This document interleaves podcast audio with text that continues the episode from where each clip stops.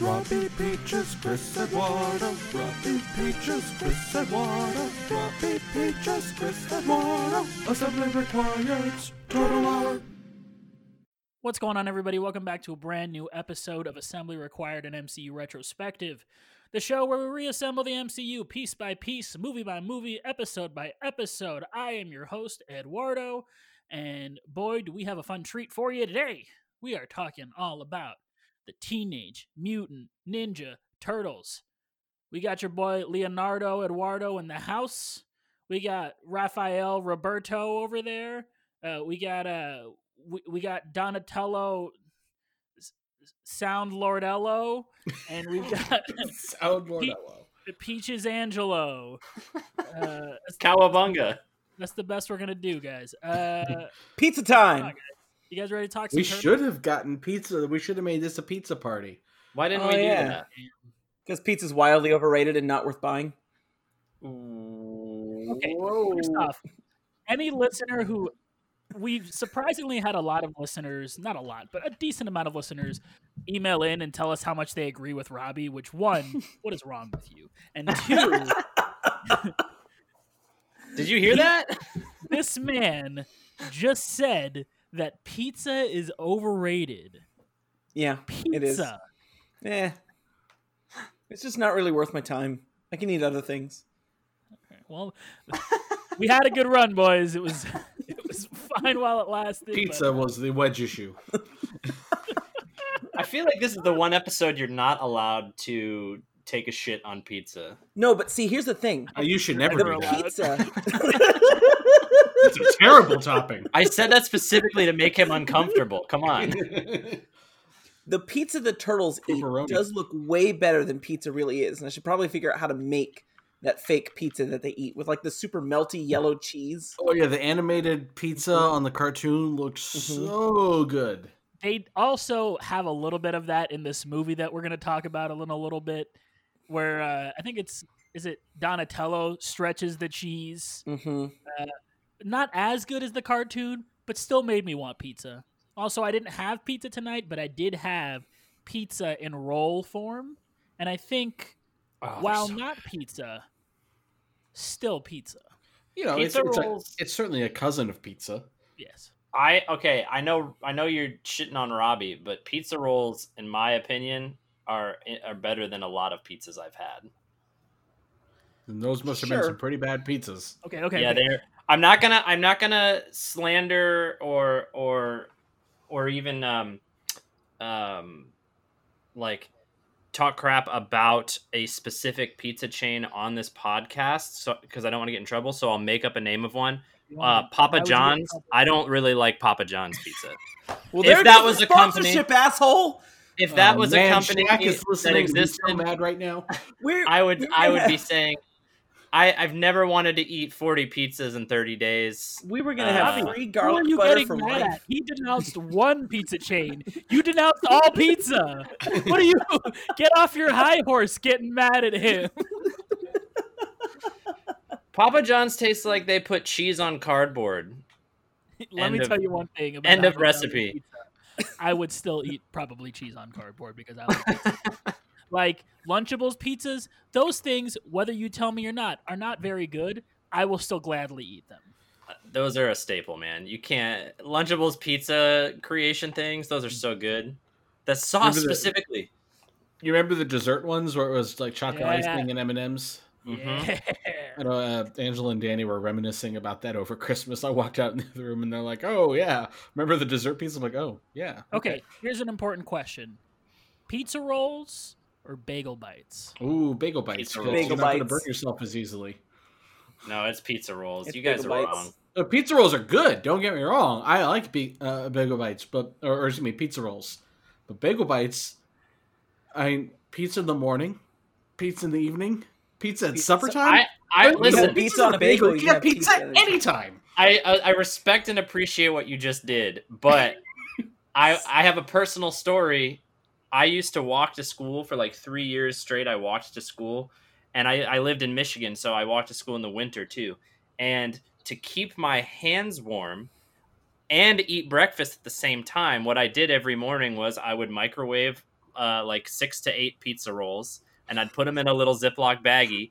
And when I was ready to walk to school, I would take them with me and hold them in my hands, and they keep my hands warm. And then I would eat the pizza rolls slowly on the walk, so I got breakfast and had warmth on my walk. That's you So you also can eat brilliant. pizza rolls anytime too. You also had to eat them slowly because as soon as you bit into them, it was a liquid hot magma that came out. And Yes. so it, you had to intentionally eat them slowly so that you wouldn't scorch your entire mouth. When you You'd raise your it, in hand. your mouth and ever bite the corners off, kind of in your mouth, and just Yeah. kind of Uh-huh. let it cool down in your mouth before you bit into it. No, you do one Listeners- the, you, you throw the whole thing in your mouth, you bite a little bit, and then you go. Uh huh. Listeners, raise your hand. We can't see you, but we'll feel you. And everyone, every host on this podcast, raise your hand if you are uh, over 25 years old and you still bite into a pizza roll knowing how hot it is every time. and I haven't had a pizza roll in a long time, but if I did, I would definitely bite into it too soon. y'all crazy. Yes. I never learn. Um, now, uh, if we're talking about pizza, I'm from New Jersey, and that means I'm very particular about pizza and the local pizza joints. But I will say, That classic Hoboken pizza. Yeah, I was about to say that combining pizza and a bagel Look- just sounds the, like the way to get peak New York smarm. I mean, yeah, it kind of does, right? um, but yeah, I mean, I, I I'm personally a fan of New York style pizza, and you know, back in my hometown, there's like the local pizza joint that's my favorite, and I haven't had in so long, and it makes me sad. Um, but there were, you know, even even even no, not Domino's, and I have a problem with them ordering Domino's when they live in New York City. I got mad when I saw that in the movie. I was like, no, if you live in New York City, you're not getting. Now, I will say that every once in a while, even, even They're if you the have only real chain New York that delivers slice, to sewers. maybe that. I mean, if that's how they want to be known, sure. and they get there late. Uh, yeah. but I will say that even even when I lived in a town with with a great pizza joint, every once in a while you want garbage and you order Pizza Hut or you order Domino's because because it's kind of its own thing. Like sometimes you want a stuffed crust pizza, meat lovers from Pizza Hut or something. Not always, but every once in a while. But uh, let me ask, uh, New York style, Chicago style. How do we feel about that divide? Can this is the pizza episode now. Can you excuse me from being a complete pleb and just for the listeners describe the difference between those things? New York style is your basic thin, thin crust, kind of kind of floppy, um, and uh, Chicago style is the deep dish. Yeah, and it's specifically it's pie crust, and then they kind of mix the toppings with the cheese, and then ladle the tomato sauce on top of that. So it's it's Ooh. almost like a big cheese pizza casserole. So Yeah. So in my opinion, there is a whole rivalry between Chicago pizza and New York pizza, and for me. I prefer the New York style pizza, but sometimes you really want Chicago style because it's its own thing. Yeah, I feel You like know? they're too different. Talking to New Yorkers about pizza is how I get them to understand where I'm coming from with chili. Yeah, yeah, that's a good good example. Yeah, uh, there's a, there's a clip from the Daily Show of Jon Stewart going off on Chicago pizza and how it's not really pizza, and and you could certainly make the argument that it's not really pizza because it is very very different from from what we think of as a pizza. But you know, New York style pizza is different than the pizza they make in Italy too. so Eduardo, what's your answer? So it's New York style. I prefer New York style pizza, but I will say I one time had a three hour layover in Chicago, and we definitely left security, took an Uber to Lou Malnati's, which is Oh, the yeah. like Oh, good Chicago pizza place, so good. and we brought it with us through security, and the security guards were like. Yo, give us some of that because it looks so good, and it was one of the best things I've ever hmm. had. So, who knows? yeah, you know, sometimes you know if you think of them as different things, it's like turkey burgers. Turkey burgers never going to be as good as a regular cheeseburger, but if you think of it as a separate entity, sometimes it's good. That's what I think about American cheese, and Robbie hates that. I think American cheese is not even cheese; it's like Well, a correct. sauce. It like it is only meant to be eaten at very hot temperatures, and the second it leaves that temperature, it shouldn't be eaten once hmm. again. But like today, I had a ham and cheese sandwich where I had Swiss cheese and American cheese, and the American cheese was like this fun cheese sauce, and then the Swiss was like the stringy, like pulley cheese, and it made a perfect press sandwich. Thank you, mom, for the sandwich press for Christmas. Ah. Aw. Okay, so American cheese. As I- her second recently adopted son, I am also enamored by this. American Cheese is my favorite Goosebumps book. My grandparents used to live in South Carolina, and whenever we would go to visit them, we would go to this one Mexican restaurant, and they had the best queso. Loved it. So one day we asked them, "What kind of cheese is it?" And they said, "It's just American cheese. It's white American cheese." I'm like, "You're lying." but they apparently, and apparently, a lot of Mexican restaurants do this, where they use white American cheese and jalapeno and milk or mm-hmm. whatever in their queso dip, and that, it did not compute in my brain. At least in that case, it's not So like Probably cost effective. Well, queso is not like truly Mexican. True. I mean, that's true. Well, I mean, there's like, well, like, like queso fundido is like real, right? Sure, but that's like a whole different thing because you're talking. Yeah, that's true. You're talking like meat in there, and there's usually like a bunch of other things. You're Yeah, just liquid cheese. I guess you're right. Is not. Yeah, it's not. It's not the same flavor profile. yeah, like queso fundido is like more of a stretchy kind of kind Right. of dealy. Yeah, uh, it's all better than who was the politician that posted her queso that she made in the crock pot during the Super Bowl. I don't. looked really bad. You said politician posting something, and I thought of the brisket guy. So I, I don't. No, Oh, because people brought that. No, because people brought that up after after this guy posted his brisket. They're like, "Oh, this is No, I that remember. queso." I almost want to say it was Kelly remember Loeffler, but I might be wrong. I think it might have been Loeffler. Yeah, Damn. I'm gonna she Google- lost. It'll be lost. I'm gonna I'm gonna Google politician brisket. No, no, no. And I'm, and I'm wait, going to Google wait, politician queso. Wait, you saw the brisket, right, Peaches? Uh, is is that Oh, the is that the one where like The brisket family tradition? no I don't maybe I don't Oh. remember this. okay, it wasn't a politician. It was a Fox News host. It was Dana Perino. Okay. You can see why I got confused. But Same thing. Huh. I guess it's time for us to start talking about the Ninja Turtles. I guess So- so. I mean, really, we have. We are the Ninja Turtles. Anything we talk about Ah, is that Ninja looks- Get it off. Like the worst thing I've ever seen. That looked like an. It looks like burnt turd. cornbread. It looks like a football that was left in the sun.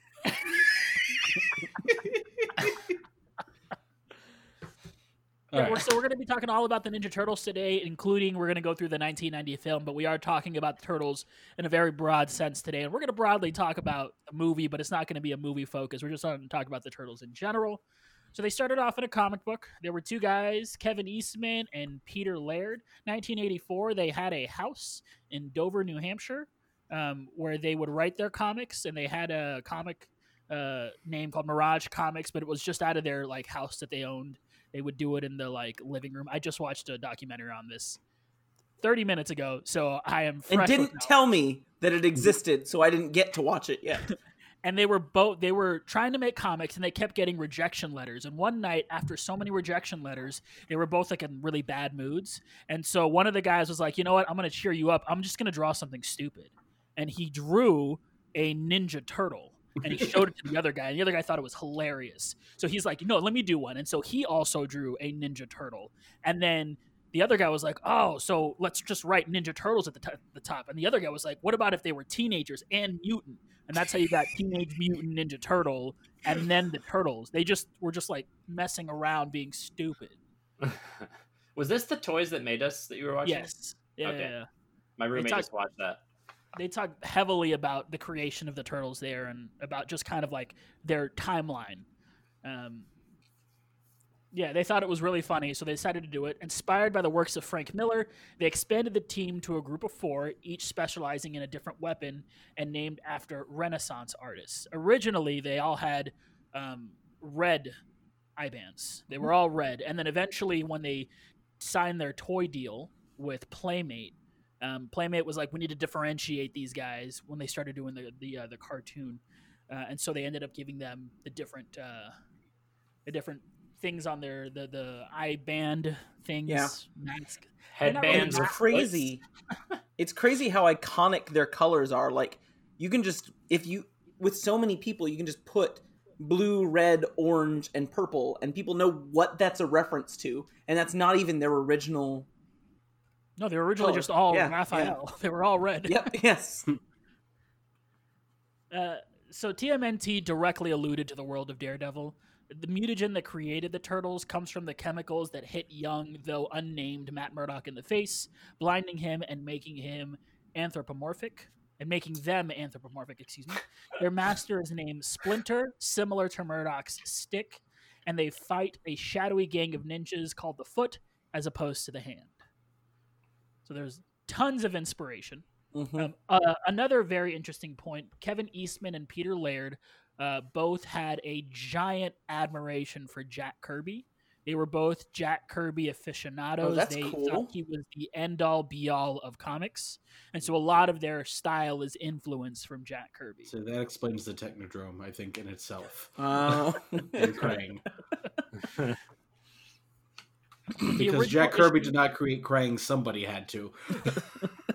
uh, the original issue introduced the turtles leonardo raphael donatello and michelangelo and their mutagenic origin with their master the rat splinter and with a combination of a satirical wit with sincere grit it was both a send up and an homage to the frank miller daredevil and it was a for the time a pretty dark comic it was Yes. not the happy-go-lucky fun Mm-mm. thing that happened later when the toys and the cartoon came but this original comic was dark it was gritty it was meant to be a little bit more like serious uh yeah. Have any of you read it? i've never I read didn't learn this until It last is. night. I right. I have read it, and it is. It's not. It's not like super grim dark, especially compared to what kind of what you're saying, Eduardo, is what we're used to. But if you grew up with the turtles through the way that at least the three of us grew up through the turtles, you know, accepting peaches, uh, it is jarring.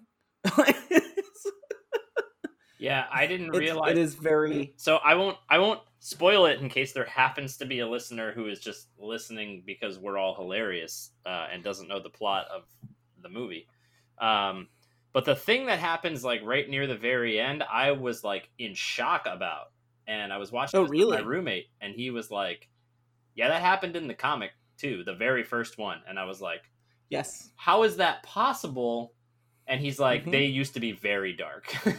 Yeah, and the movie, the movie is way less violent than the comic. Oh, yeah. yeah. Well, that that Yeah. goes back to my understanding is that goes back to this toy deal that they made because Mm-hmm. Yes. Eduardo said it, and also my roommate said basically told me the same thing yesterday, where they needed to sign this toy deal, and they were like, "Hey, so we're Mhm. like marketing toward children, so we're gonna have We'll to give them the little- weapons. They just can't use the weapons. Yeah. So there was the the uh, I'm, I'm gonna get the guy's name here in a second, but there was the the guy that ended up marketing for them. So he found the comic. The comic when they first released it sold out within days, and then they had an Mhm. order for fifteen thousand of their next comic. By their eighth issue, they had already sold over a hundred thousand of that issue, and were like climbing. And so this guy was like, I want to get in on this. And so he started a marketing company and uh, approached the two creators and said, you know, I want to try to market you to all these different toy companies so we can get a toy line because I think this would sell like crazy. And so they're like, okay. And so they signed a deal with him and he's like, do you have any like like prototypes or anything that you could like give me? And they had a life-size doll of the turtles. And so the guy would drive around with this turtle doll in his passenger seat to all the different toy companies and then get laughed out of every single meeting until his Well, very those people are dumb. What? Those people are so dumb. Well, right. And at the time, they would tell him nobody thinks turtles are cool, and the color green doesn't sell. Um, and so What his a very weirdly last- specific thing. I know, and that's apparently a thing that was like assumed at that time. The color green was just not a color people bought apparently in toys. Uh, who knows? And so they end up going to Playmate because he has a friend that works there, and it's like a last resort for him because Playmate at the time is not a big company. It's a Mhm. very small, small company with um, origins in Japan, and so they at, at the very last minute kind of strike this deal with them, which is where they come up with the TV show. They end up getting the creator of He-Man to come in to help with the toys in the TV show, uh, and then it kind of takes off from there.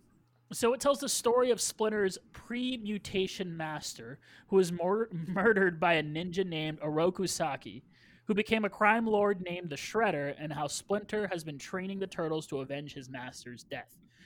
The turtles confront the Shredder and his Foot Clan and are able to defeat him, and Shredder dies in the first volume of the comic.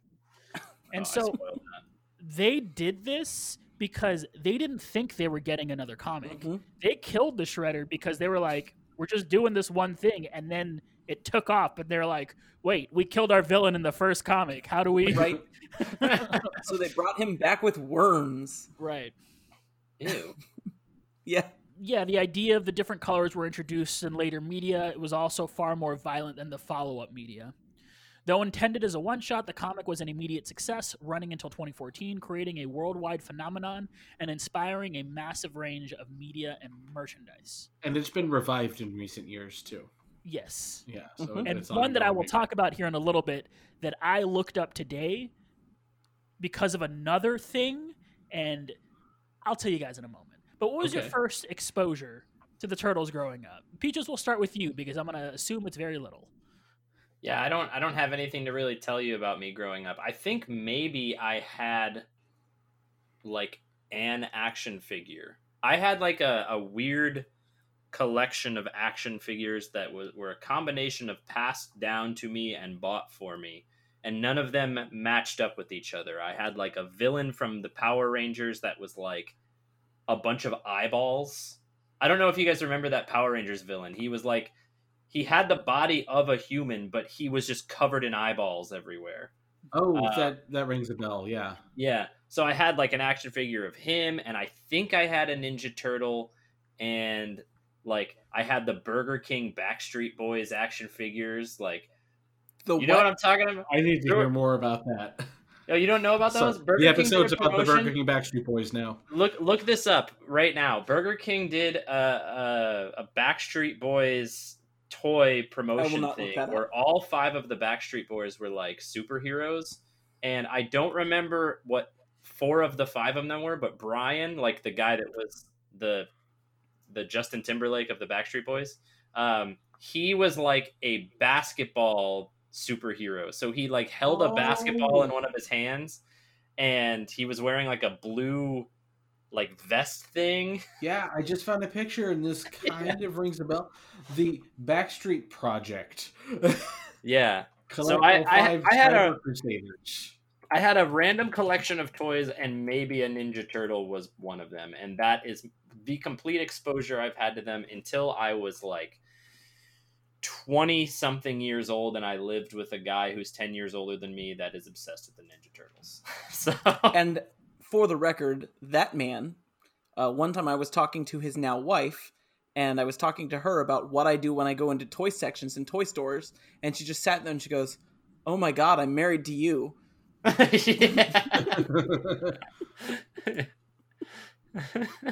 Um, I'll go next because I think I have the second least exposure to it. I was not like like Peaches, and I think a lot of it is because Peaches and I are almost the exact same age, and so a lot of us, a lot of it is the time period we grew up in. Um, Mhm. I was much more of a Power Rangers kid, Mhm. um, but I will say, while I didn't watch the cartoon, I did, however, watch the Teenage Mutant Ninja Turtles live action TV series, which that TV series is very important to the teenager Teenage Mutant Ninja Turtles mythos because it's what caused the creators to split up and not talk to each other for several years. Oh, Because Oh. um, the Eduardo's coming armed with the knowledge this episode. so um, Saban is the people that do Power Rangers. Uh-huh. They're the ones that ended up doing the live action Teenage Mutant Ninja Turtles series, and the one of the main main producers of the show was like, "We need to get a girl turtle." Well, Venus One de of the Milo, right? creators- What? Was that Venus de it was Milo? Mona Lisa. Oh, Mona Lisa, oh, okay. No, it was Somewhat, Venus de Milo, right? Oh, okay. Because it's It was Mona Lisa in the cartoon. Oh, It is- okay. Oh. Oh. because she's got the V on her on her her belt. Oh, Um, Uh, but either way, she was weird. Yeah, for the Mona Lisa. uh, they were told that they wanted to have a girl. One of the creators was like, "I'm cool with it." The other creator was like, "I am not cool with it," and that's what caused their big split. Uh, because they wanted creative control from for the property. So they ended up making the show. The show did very poorly, but there was a crossover episode with the Power Rangers who were in space at the time and the Ninja Turtles, and that's where I kind of got that. And I was looking up to make sure that it was that I remembered correctly that it was Power Rangers in space. And they this year did a Power Rangers Ninja Turtles comic book in which they flip roles and the teenagers are like ninjas and the turtles become Power Rangers. Oh wow! Shredder becomes the Green Ranger, like the evil Green Ranger. Oh, awesome. That's I awesome. need to read this comic series. I That's cool. That's I, cool. I read this is tangentially related, but I read the Justice League Power Rangers crossover. Surprisingly enjoyable. I have a few of their like re like the reboot when they started doing these Power Ranger comics a couple years ago, and they're very good. They Yeah, I've heard really really, good things about the Power Rangers comics. Power Rangers mythos thing. Yeah. It's really surprisingly entertaining. Yeah. No, Brainiac takes over the command center. Oh, cool. Uh, yeah, like it's it's actually got some really cool stuff. well, Chris, what about you? What was your first exposure to the Turtles? Uh the cartoon mostly. I I was the age well the so the cartoon debuted one, 87. 87. And so did I. Um but but it was still on when I was old enough to watch TV. So so I watched, you know, it was still running. So I so I watched that as a kid. Um, I was like right on the cusp, I think, because uh, I know Rob is going to talk about his his uh, experience with Ninja Turtles, and he's he's a little bit older than I am. Um, so so I was more of a Power Rangers kid, you know, like once I got to school because Turtles had kind of ended it by that point but I still watched the cartoon, loved the theme song. It was one of my favorite TV theme songs ever. Unironically, I love it.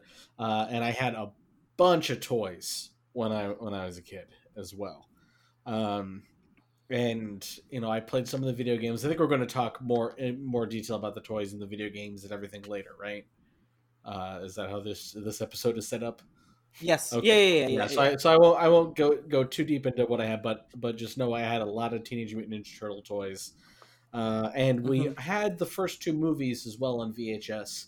Um, and if I'm remembering correctly, I think my mom had taped them off of broadcast TV.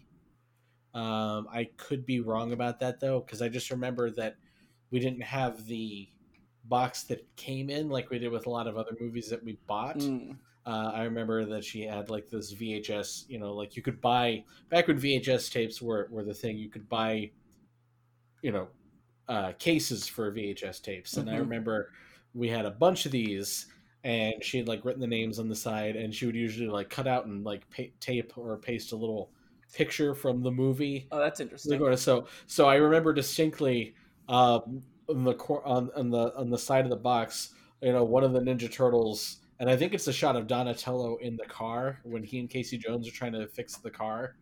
I think it was that.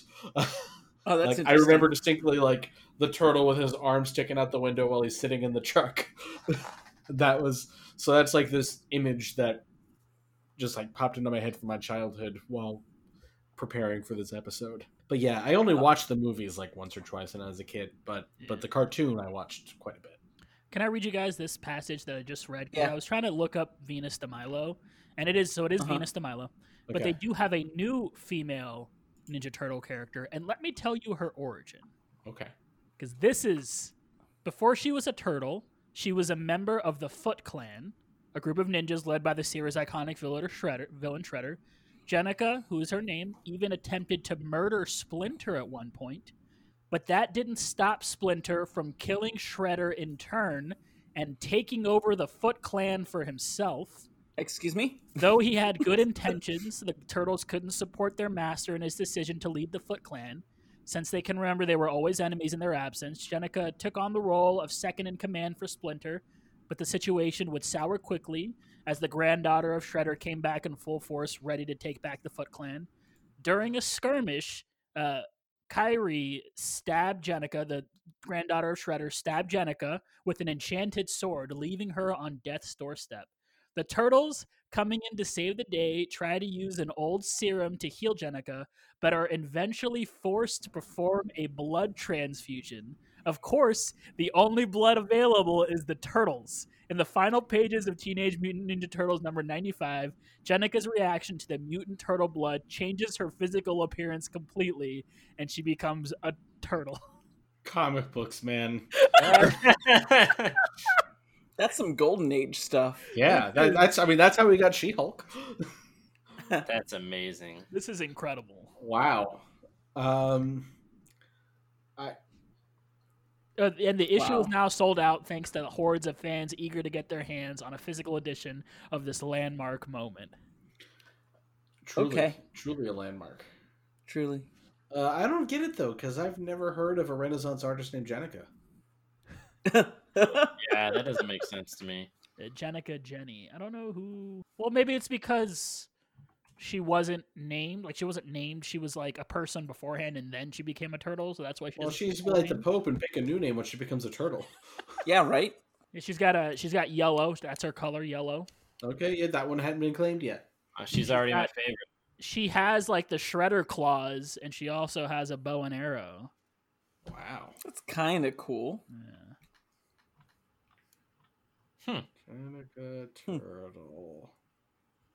Oh my gosh, I just looked. I just looked her up and on Google, and it redirected me to like Turtlepedia. hmm And if you go to powers and abilities, in this order, her powers are ninjutsu, and then it describes it. I'm not going to describe these things. Then athleticism, and the third power and ability is childcare. what? what? Well, This is her superpower, childcare.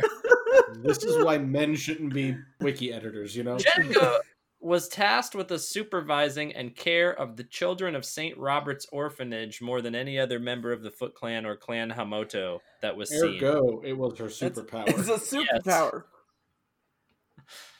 That's kind of amazing how awful that is. Yeah. I have found the page in which she becomes a turtle, That's weird. Wow. and Leonardo looks concerned. Wouldn't you be? I would be. That's all Leonardo did in the movie we watched was look concerned. Robbie, Yeah. rein us back in. What was your first exposure to the turtles? Uh, well, so and I asked Eduardo to go in ascending order of age because I thought that like when we were born would really kind of indicate when this was a big deal for us, and I think that's apparent. Um, because I was just the perfect age for this was that's true. a parent. God.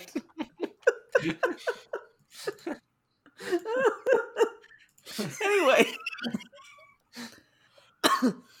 like the Teenage Mutant Ninja Turtles were everywhere by the time I was going to school. It was what everyone talked about every day at recess. Everyone had Teenage Mutant Ninja Turtles toys. Halloween was everyone dressed up as a Ninja Turtle. One year I went as Michelangelo with the cheap plastic mask.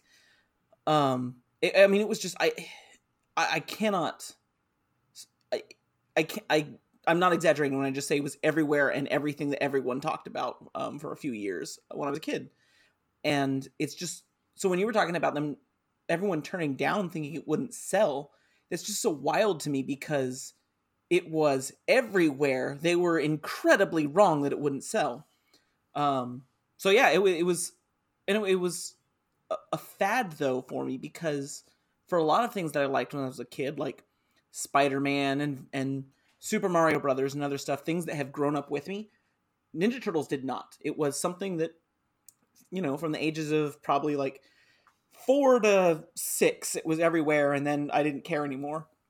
I'm not really sure why it didn't age with me the way other things did. Um, but one thought I have is exactly what uh, Chris and Eduardo said um, to different extents because of the sort of those age things was Power Rangers. I am I do remember when Power Rangers started to replace the Ninja Turtles. Like I actually have that feeling of of when Power Rangers was what people were talking about and Ninja Turtles was no longer what people were talking about. And I was also at that point just old enough that I liked Power Rangers, but then it was more what people just younger than me cared about. Um, and so it almost does kind of feel like Power Rangers was the replacement for Ninja Turtles.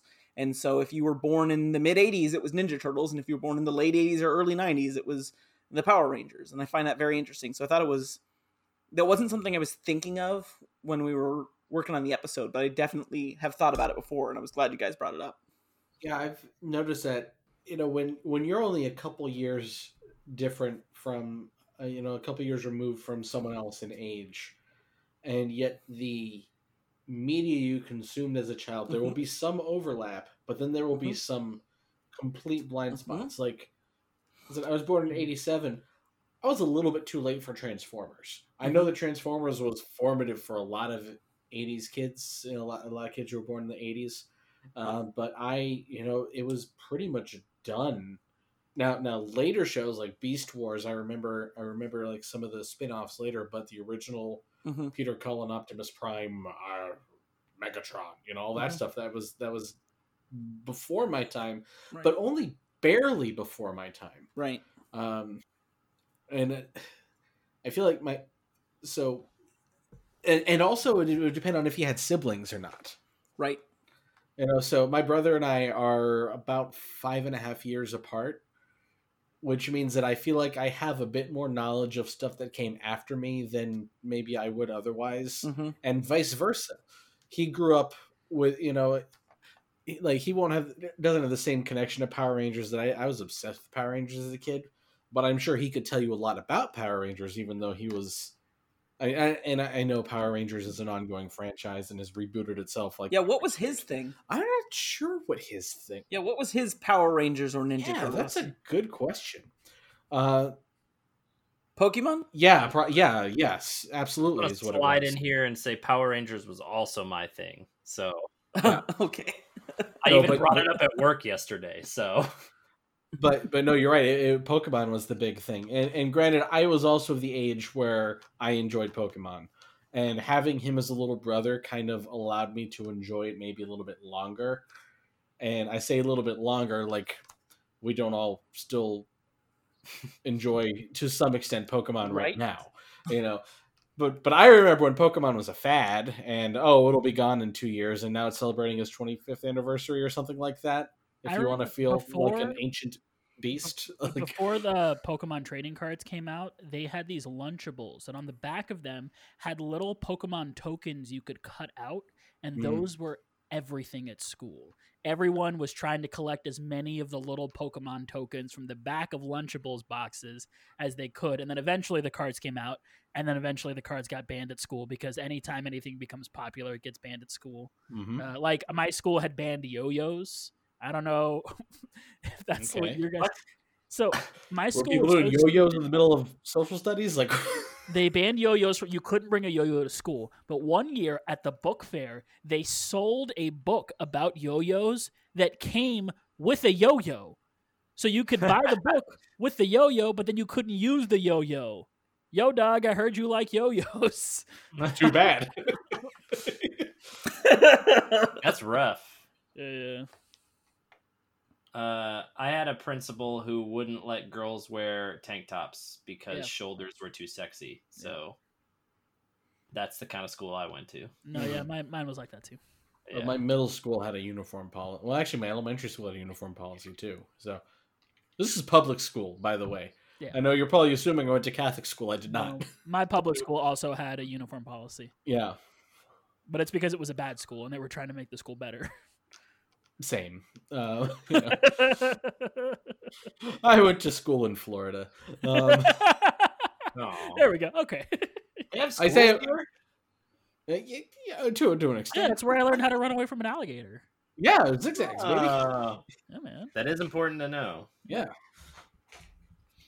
I know for the listeners, since earlier I said I'm from New Jersey and now I'm talking about how I went to elementary school in Florida, I moved around. I it probably doesn't need that much explanation, but there, there's your explanation. I moved. It happens. My dad changed jobs. yeah, I went to school in Florida, Texas, New Mexico, and Washington. So Yeah. Uh, Just just Florida, New Jersey for me. And I went back and forth, sort of, uh, if you count college. so TV shows in general were there? Um, so we've already talked about. You guys have already watched. Said you watched the cartoon, right? Mhm. Um, Mhm.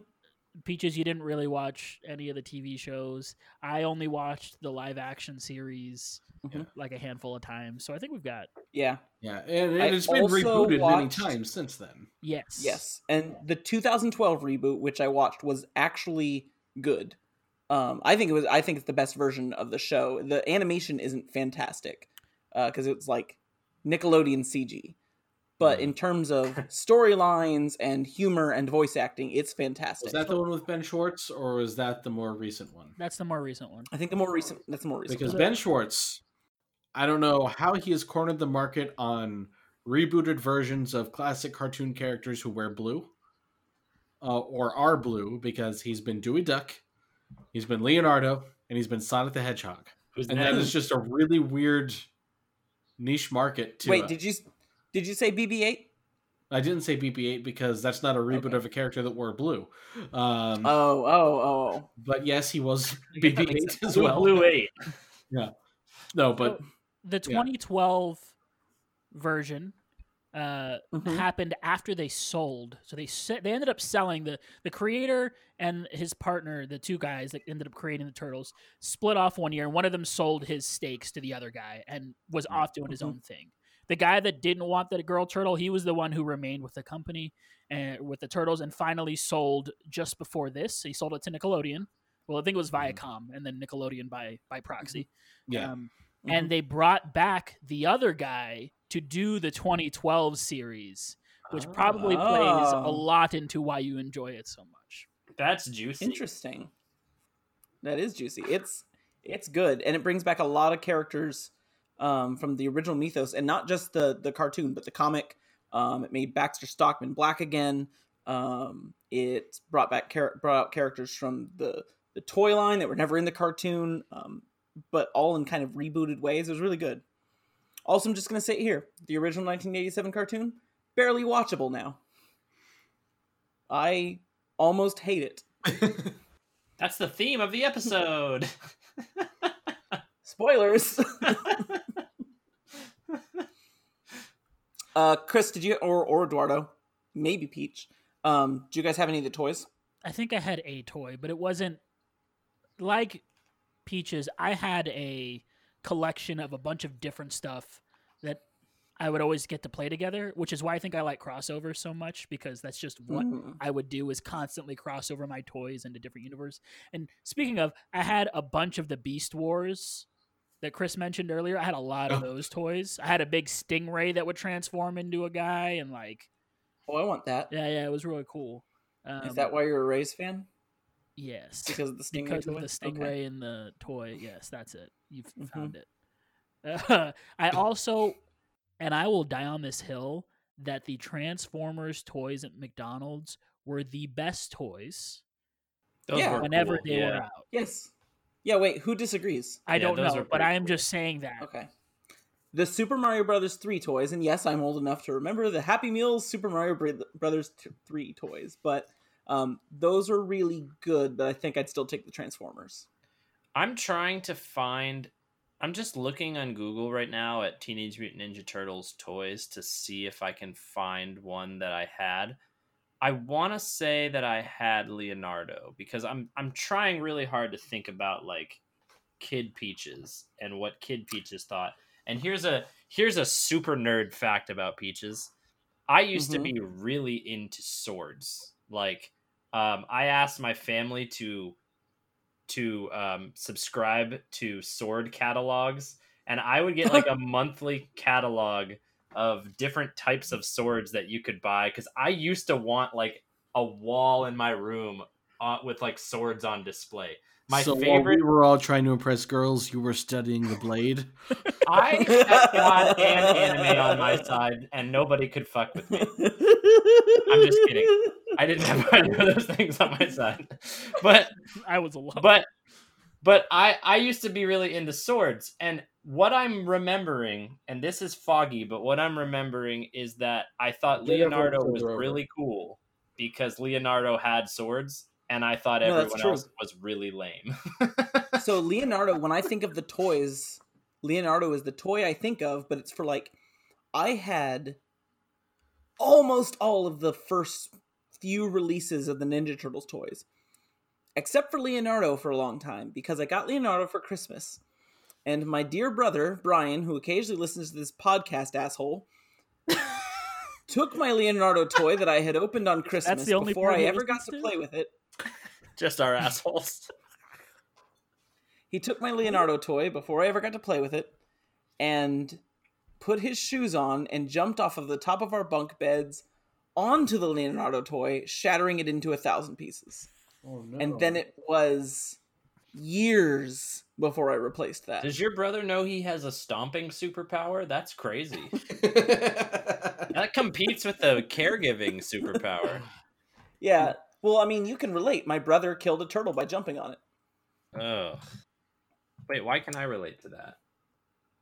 What's the Come on, video game Peach. you like to play on stream all the time? Oh, oh, oh. That makes me sound like a horrible human though. For anybody that doesn't know that, he's he's talking about I play a lot of Super Mario World chat. Chat. I just called you chat. See, look what you did. you, Listeners, you switch to stream mode now. now I'm in stream mode. Don't forget to like Across the streams. Hang on, let me let me cheer so that uh, the text to speech thing says something. Okay, I couldn't find the um, Ninja Turtles toys that I had, but I absolutely found the Power Rangers toys I had. You guys, I guarantee in at least chat. one of you had these. There were these Power Ranger toys that they had Hold on, hold the, the Let me belt. say it. Let me say it before you even say it. Because Oh, I think know I know what what you're going too. to say Oh, is it Yeah, the- before Yeah. you even say it. The one with the head that changes. Yeah, can you press down on the belt? Yeah. You press the belt and the head changes. I just had posted a picture. I had the. Green Ranger version of those. I don't remember which one I had. I just remember I had one of them. I think it was Jason. I, I think I had had uh, all of them. I had Billy. I had that. I also had the White Ranger um, sword that played music. Oh yeah, I had that. I had the dragon dagger. That was the And I had- dun, dun. I had the command center playset that had a little Zordon, and you could pull it off and had a microphone. It was kind of like a Jungle Cruise microphone. Now I think about it, and you could talk into it, and it would change your voice to sound like Zordon. Yo, did you guys? And have oh, five oh, do you know what it did? Do you know what it did? Sorry, the command center. You could take the those those toys with the with the the changing heads, and you put it on the platform, and when you would um slide it down into the command center as it went down, it would flip it from their heads to the Oh, helmets. that's clever. That that's is clever. cool. it was Did you real guys- neat. Did you guys have the Megazord that you could break apart into the five different Yes, No, but that individual sounds cool. swords? I That was that. the coolest toy. I had the originals, and I had the thun- and I had the Dragon Zord, and then I had the Thunder Zords too. Oh, that's cool. God, we're such nerds. I love But it. I remember one time because we had a, a toy room, and the Thunder Zords.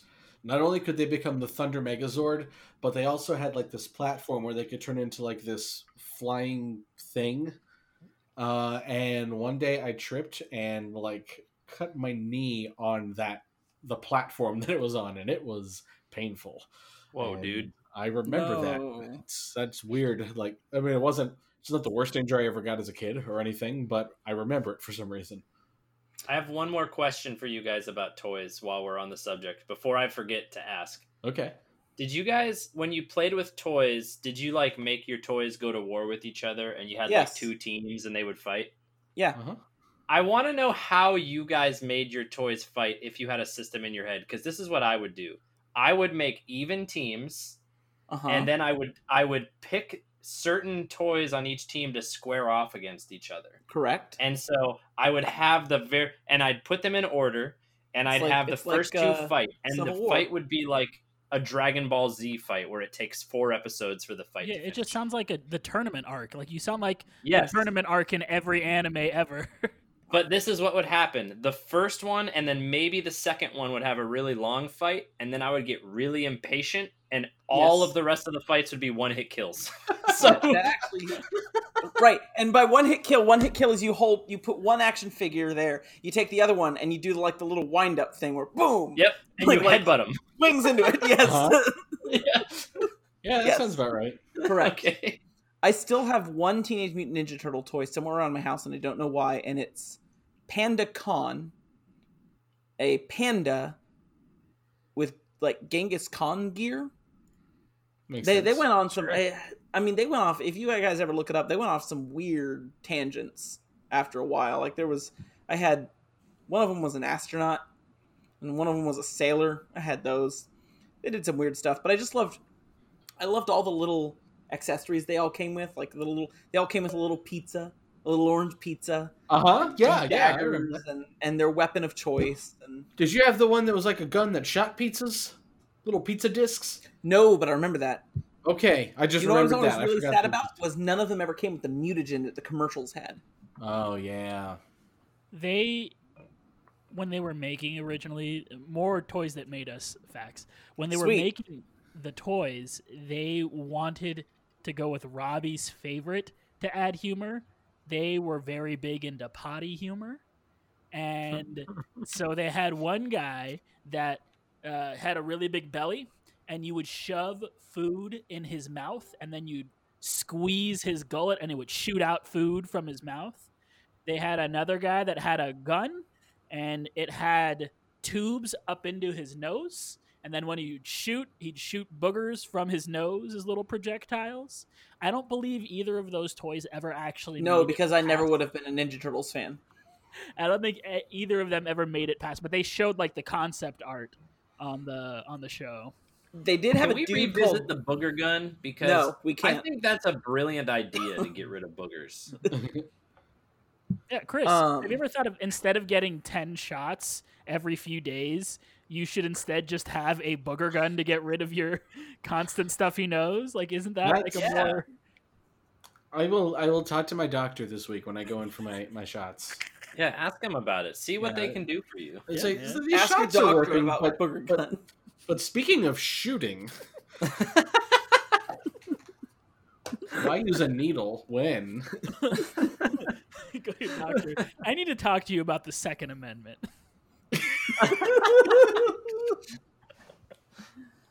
The right They to did bear have- boogers. I did have a toy called Mutagen Man, and he was a giant like mutagen tank with arms, and all his body parts floated freely in the mutagen tank.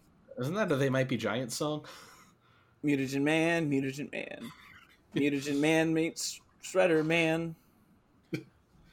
Um, Thank you I know going that. Istanbul, and I know um, because of Tiny the Toons. that I, the one that I played at your house uh, when I visited you. Uh, Oh, Dr. God. Yes, yes. Because of You Tiny guys- Toons. Uh, Peaches already said his. Do you guys have a favorite turtle? I always liked Michelangelo. He was a party dude. Yeah, I was a big Michelangelo fan. I have a theory that no one likes Raphael. I was a big Donatello fan, but I have never met a Raphael fan in my whole life. My brother, He's such a he's the such brother an that asshole. broke my toy on Christmas, Raphael was his favorite. That tracks. yeah. See, like Peaches, I like Donatello because I really liked staffs. I thought staffs were cool. And so I just thought Donatello was bow cool staff. because, because Yes. of his bow staff. Whenever to this day, anytime I see a bow staff, I think about the back of the shredder toy, the little cardboard backing that told you about the toy, and it said his favorite weapon was the bow staff. And I always thought that was weird because he clearly likes cutting things. Why is he using a blunt weapon? Also, the toy didn't even come with that blunt weapon, so stop. as as an adult, I would like Donatello the most though because he's the nerdiest. Like he's yeah, a I think smart guy. I think as an adult, I like Donatello more. See, I'm the opposite. As an adult, I like Michelangelo more. I just like how he just like I like his vibe, like I like his energy. You know, Cowabunga, this is this is gonna sound weird, but talking about these toys, I can like remember the way their plastic weapons felt in my hand, Yes, like the Mhm. sword Mhm. And just a little bit nunchucks. bendy. You can feel the Uh-huh. plastics part where it Like the texture of it, like I'm just like having these intense sense memories Mm-hmm. right now. Oh god, I had so many of the toys, man. Yeah, Did you Um, guys see? I posted in the in the um, chat. If you look right in the center, that's the eye, the Power Yes. Rangers eyeball villain I was Yeah, talking about. I remember. Yeah, I I, remember had that. that. toy. I had that toy. I also remember this pig head guy with the Roman helmet. Uh huh. He sticks out to Yep. me as one that I remember vividly. Okay. Mhm. I remember him from the show. I don't remember. I don't think I've seen that toy. All right, so I had most, if not all, those toys because I was obsessed with Power Rangers. I remember the shark and everything, the parrot that had two heads. Um, but okay, so you see the the the guy to the left, our left of the eyeball, Yeah. uh, the big lizard-looking guy, the Yeah. golden with green arms and legs. That is Snizzard. And a fun fact about Snizzard is that the actor who provided the voice of Snizzard was Bryan Cranston. That's amazing. Wait, Before- Bryan Cranston also also did Zordon, Yes, he was Yes. Zordon in the in the new movie the new one. because he had done voices for the original show back when he was just a just starting out actor. He did a lot of voices for Power Rangers because that's what you do. You you take the jobs you can get. So they brought him back to actually play Zordon in the new movie a couple years ago. Yeah, It's I know wild. we're doing a Ninja Turtles episode, but we should also just be no, doing a Power Rangers episode at this point Yeah, that's fair. Yeah. because Yeah. it seems to be a much more popular. Robbie, we're we're doing a new podcast. Everyone, stop what you're doing. We're gonna go watch all of the Power Ranger movies. Oh, Don't boy. any of you skip out on Power Rangers Turbo. I bet they'll hold up, dude. The, The, first one one, with holds Ivan up, Ooze. Turbo does not. Are you sure? I am 100% positive I watch these movies semi regularly. Who's who's the villain in Turbo? It is King the Candy. villain in Turbo, the TV show. It's not I a good remember. movie. Just trust me on this. Uh, Also, it is one- very, very difficult to cut, like to to come after Ivan Ooze. The first one is where the opening they they are parachuting, Yes, right? And, And I then thought Ivan who was shows up. somehow parachuting, but with a snowboard, was the coolest Yeah. thing that I had ever seen in my whole life. Red Hot Chili Peppers was playing. I remember that. Oh yeah, higher ground. Yeah. How Higher Ground is playing. They turn into ninjas at one point. Yep. They get the ninja costume, And then he's all Is like, that- she's all like, "What's wrong?" And he's like, "I'm a frog." Yeah. Is that the one where the original um, Jason and Kimberly are in it, or is that Turbo? No, that's so the original Jamber, that's Turbo, but Okay. Kimberly is in this one. The original Yes. one, the three that changed out were the Red Ranger, the Black Ranger, and the Yellow Ranger. I know my Power Rangers. So I'm glad you know this. Jason, Trini, and Zack got traded for Rocky, Aisha, and um, Adam, and those are the three that were in this Yeah, okay. movie. Jason sounds right. and Kimberly are in Turbo, but not as Power Rangers. Interesting. I never saw Turbo. Um, fun fact about the guy who plays Jason: um, he retired from acting, and I believe he is now an EMT, which And- means Tommy is a cage fighter. And has come back several times to play Tommy in various iterations of Power Rangers hmm because there is a continuity. Jason has Mhm. also come back a few times as well. That's cool. But I always wanted, uh, not that I ever want to get into an accident or anything, but if I'm ever in wherever he is now, I would love for him to be my EMT so that when I'm in pain, I could lean down and ask him, you know, for medicine by just saying, it's morphine time. What a build-up! Yeah, it was a lot of work for not a great joke. No, I, I just did the Kim Possible jingle instead of the Power Rangers one. The Power Rangers one is longer. Doot, doot, doot, doot, doot, doot. Sorry. yeah, with that little. I used to have that as my like text tone on my Uh-huh. Razr flip phone, and anytime Uh-huh. somebody said it was the Kim Possible theme, I'd yell at them. Yeah. It's the They're Power so close. What's wrong with you? They're so close, though. I mean, Reasonable adult me is that, but teenage me, no. I yeah. was, I was so offended. Okay, all right. I, I have to. I have to stop us here. We're talking about the wrong Fox Kids show. This is a Goosebumps podcast. Yeah. Um, but I want to talk about my Ninja Turtles toys. do it. Because I think that's what we're still talking about. Um, but uh, the the toys I think that I remember the most, besides those, um, I had a Baxter Stockman that had wings. No, right, the and, wings. like- Right, that was my favorite toy. The wings. Okay. Yes, it was real cool. It had the wings and like these extra Really arms. Those wings. He Okay, was- if you right, the don't extra know arms, Baxter- the extra purple claw hand. arms. Yes. Yeah, the purple claw arms. For those of you who don't know who Baxter Stockman is, he was a scientist who turned into a fly, sort of like Jeff Goldblum. Big Apple, 3 a.m. Yes. um, I also had my my favorites, kind of in the same vein as the Power Rangers toys. There were these uh, mutations uh, the, the of the Ninja Turtles. You so yes. they're like regular. I have just lied. I had these. You did. I had Okay. these. I did too, and I right forgot now. them until this exact I moment. had these toys. These were incredible. Uh, you would so like they look like an Put Ninja Turtle.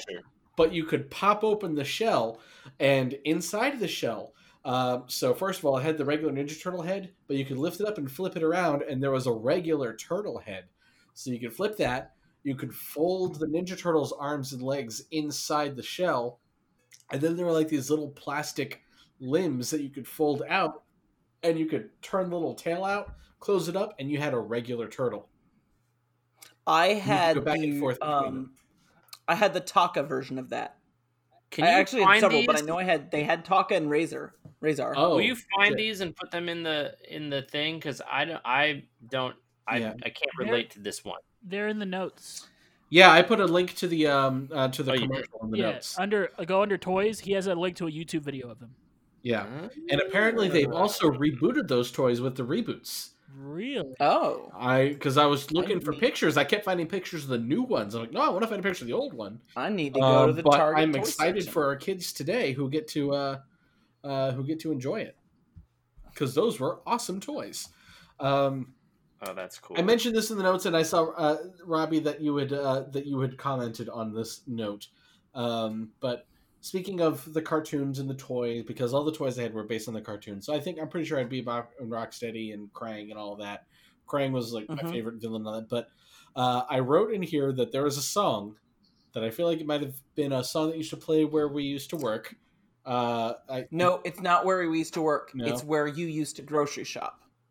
Ah, okay. Yes. It Okay. is not a tunnel song, it's a public it's a public song. okay. But the chorus of the song goes, "You better be ready to rock steady." And every time I hear that, I think of Bebop and Rocksteady, who were the pig Yep. and the rhinoceros henchmen that worked for the Shredder, Yep.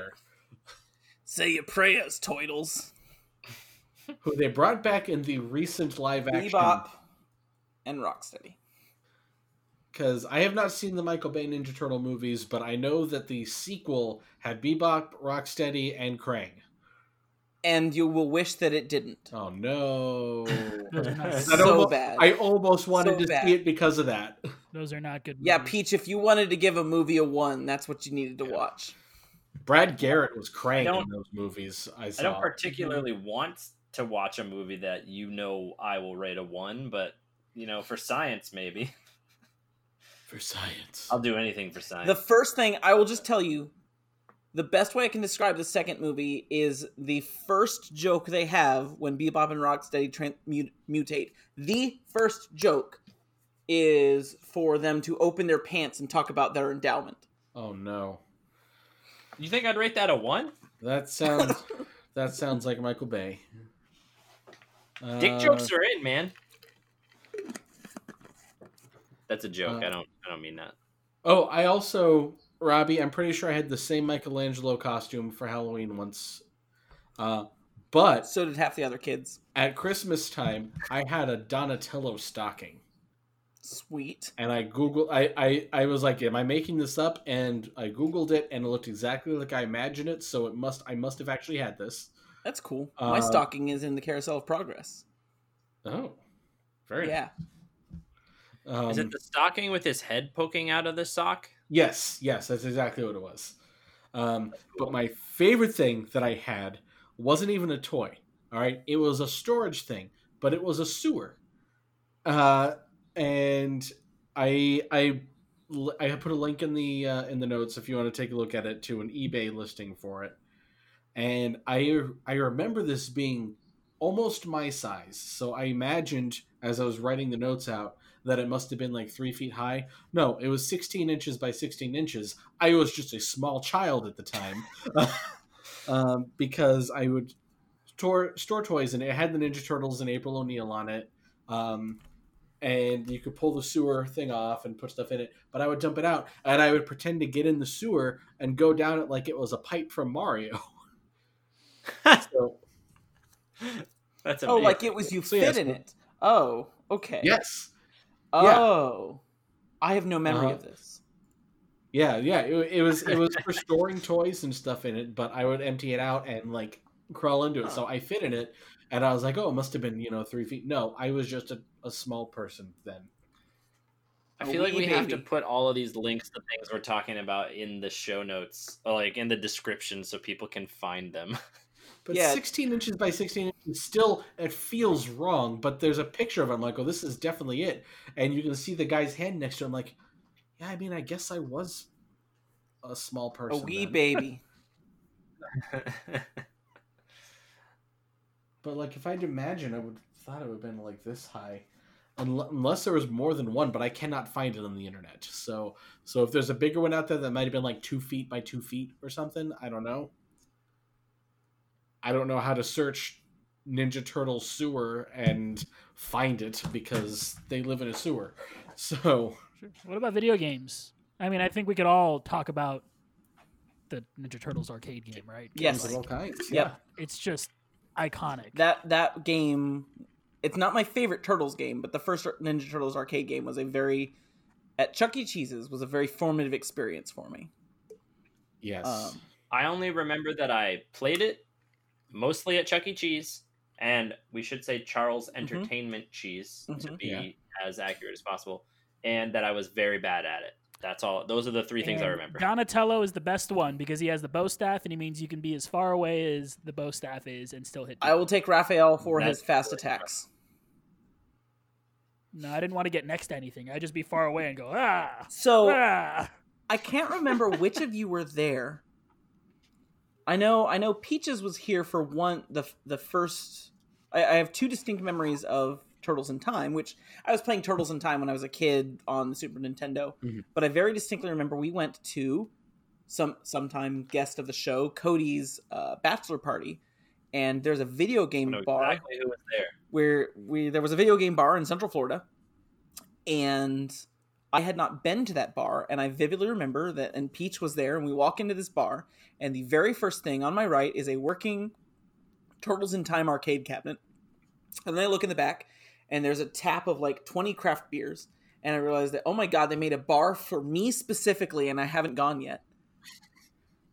and then we went back later and i think a couple of you were there um, but i just remember getting at that cabinet and with three friends playing through except for well peach was there and then he tapped out and someone replaced him but um, playing through the entire It was it was me Mhm. before I tapped out. It was me, you, and our friends Adam and Jason. got it yes you're right yep Mhm. um, Mhm. and fulfilled my lifelong dream of me and three friends just playing through the entirety of a Turtles in Time arcade cabinet. Um, but I love I love that game and and the whole beat 'em up, the whole side scrolling beat 'em up genre, like they're fine games. They're not great important games. They're fine, but what and they're all the same. So the importance of the game is how good is the window dressing? Because you take this exact same game and it can be River City Ransom or Double Dragon or The Simpsons or you know Teenage Mutant Ninja Turtles. Streets of Rage, Right. What makes it Scott Pilgrim. right? What makes yes, yes, X Men. yes. Just keep Yep. interrupting, yeah, that's another one I remember Yep. playing. keep interrupting Robbie with new ones. No, please do. Castle Crash. Do it for the rest of the show. Gauntlet. Gauntlet's what makes same. it is the window dressing, and the Turtles in Time window dressing is just so good. Um, but yeah, no, the arcade games. Someone else say things about the arcade games. They're great. I like a good turtle dressing on a salad. I Mhm. think that's pretty good. Isn't that like chocolate caramel? Yeah. and pecan, yeah. Also, the original NES game, people were really mad when it came out because they wanted the arcade game ported to the NES, which they got later. But they were mad that the NES game was not the arcade game. But the original Ninja Turtles NES game gets a bad rap. That is actually a very intelligent game that does a whole lot of different things that you wouldn't expect. For those who have never played it, it is almost an open world game on the NES in the early in the mid 80s. Um, because you mostly have the ability to explore an overworld and you go down into sewer grates and find things you're trying to accomplish certain missions it's just one of those missions is an underwater level that is notorious for how stupid mean it is and that kind of ruins the game but and Why are there so many of those? Battletoads. underwater levels? Yes. Battletoads. Which they so I they Which also has one really tough level that gives it a bad reputation. They have recently been a new Streets of Rage and a new Battletoads, and I've heard both of Yeah. them are very. and fun. eduardo you played uh tmnt tournament fighters right the the street fighter teenage mutant ninja turtles game I did. I also played the Teenage Mutant Ninja Turtles when they were added to Injustice 2, Injustice Gods Among Us. wait were they really as DLC Right. characters? Okay. This is just a few years That's ago. cool. Yeah, yeah, yeah. yeah. So you can play That's DC. cool. You can fight as Harley Quinn fighting one of the turtles, and so um, the turtles are one character, and so you call in like assists from other turtles. But the turtle that you are currently playing, you get to pick at character select, and they all play a little different because of their different weapons. But then their That's awesome. assists are their their abilities are calling in the other turtles to do assists. That's pretty cool. Yeah. Unobscure The, uh, turtles. No, go ahead. Oh no, I was just gonna say that the um, DC is so more open to doing Yeah. cool intercompany crossovers than than Marvel is, unfortunately. Yep. Uh, I wish that they would Marvel would do more of those because that's how we got stuff like Archie meets Punisher and stuff like that. Um, but but there, I sent a picture to you guys in the chat earlier. But there was a Batman Ninja Turtles crossover comic a few years ago that actually got turned into And a an cartoon, movie yeah. as well. Yeah, um, but which has the legendary panel of Batman and Raphael standing in the rain in Crime Alley, and Batman saying, "This is where my parents died, Raphael." which is just so weird. Um, but yeah, no, I, I, I never. So I played the arcade games and the NES games, and I feel like I remember playing Turtles in Time on the SNES as well. I never owned them, but I rented them. But in the arcades, like the g- games I like to play the most, I think were Ninja Turtles and The Simpsons. And uh, I have a similar memory at that same bar of playing through The Simpsons with people. And I can't remember if any of you were involved in that or not. I feel was like that with Kat? I think that was with Kat. So not Oh, yeah, me, might have been, but I think it was with my wife. Yeah, Yes, yes, Yes. No, that sounds right. because she loves that Yeah. game. Yeah, it's such a good game. Uh, but yeah, the Ninja Turtles game was great, and uh, I know that there have been other Ninja. I never played the Street Fighter one. I know that there was a Smash Brothers clone that was Turtles as well. Mm-hmm. But yeah, no, the, the the arcade game is the the big one that that looms large in my head. Yeah. as far as memories, and and like you said, the beat 'em up genre gets a little bit interchangeable. So I think I've conflated some of the memories of Turtles in Time and the NES game with the uh, arcade game in my head as well. That's the rare game where the console port was better. Um, it has more levels. It's it's uh, two video So- game. Go You ahead. You can get one of them now. Arcade One Up did a Turtles in Mhm. Time Yes. arcade One Up machine. Yep. I got to get. two two other turtles video games thoughts um i had a very obscure i guess relatively obscure uh, game boy game it was Tur- teenage mutant ninja turtles 3 radical rescue that i bought for the game boy because my mom told me i could get a game boy game and i picked the one that had turtles on the cover and i was really weirded out by the game because it was not what i expected a video game to be like because the game did not have levels it had one persistent world that was basically a big interconnected map um, that was a labyrinth of side scrolling platforming that you would unlock as you went along with persistent power ups and keys. And you had a, a map on the pause screen where you would figure out this maze until you got to the end of the game. It was a Metroidvania. It was my first Metroidvania before, long before that term was a thing, before Castle, before Symphony of Night was a thing. Um, shortly after Super, no, before Super Metroid was a thing. Um, so it after was, regular Metroid. yes, after regular Metroid, which did not have a map. So True, true. I hadn't thought about this before I started opening my mouth. It might have been the first Metroidvania that had a map, but you'll never see it talked about with with Metroidvania stuff. They should be called Turtlevanias. Damn Yeah. it. And it's not, you know, the platforming and the action isn't great, but it, it's it's really a clever game that I didn't realize at the time. At the time, I thought this is weird. I'm just supposed to go from left to right until I get to the end of the level. This isn't how video games work because I was a stupid child. Uh, but now I realize that it was my first entry into what's now one of my favorite genres. What's very interesting is the power up system, and you know, you don't get missiles or or spells or whatever. What you do is you start as Michelangelo, who has the ability to hover using um, his nunchucks as a helicopter, which is how physics works, and um, that lets you you know get over pits and gaps and stuff. Well, what you do is you rescue all the other turtles, and so you know that the the ledge concept of of Metroidvanias, and if, and, and for any listeners that don't know, um, what's a common concept that's used in Metroidvanias is you'll go to a ledge that you can't get to, and you're supposed to it sticks in your mind, and then later you get it's almost always a double jump. It's funny when they come up with something that's specifically not a double jump when you're expecting a double jump, but so that later you remember, oh, I can go to that ledge now. Well, tur- where Radical Rescue did that same concept, but instead the powers were rescuing the other turtles, and you could switch between the turtles because they all had different skills. So Raphael would be able to go into his shell and go through holes, which is literally it, it, it was the the the morph ball. Um, Donatello or, and Leonardo could dig into the ground, and Donatello could climb walls with the, the turtles' suction cups. Um, but anyway, it was really good. Uh, Teenage Mutant Turtles: Radical Rescue never talked enough enough with in Metroidvania talks. Um, and then the other thing is I have one more Ninja Turtle game. Oh, no, you go no, first, you go yeah. first because mine is more of a wrap up. Uh, I was going to bring up Paper Mario. If anyone remembers the original Paper Mario on Nintendo 64. I know where you're going with this. I forgot Yeah. about this. I know. Yep, yep, yep. there is a set of bosses called the Koopa Brothers, and it is made up of the Green Ninja Koopa, Yellow Ninja Koopa, Black Ninja Koopa, and their leader, the Red Ninja Koopa. And they are Koopa Troopas with different colored shells, and they wear bandanas on their heads. And they are basically the Ninja Turtles as Koopa Troopas. I forgot about that. Yeah, I Yeah. like that. I like that boss. As we have this conversation, I realize that the Ninja Turtles aren't used in video games enough. They're a very natural fit for fighting Mhm. games.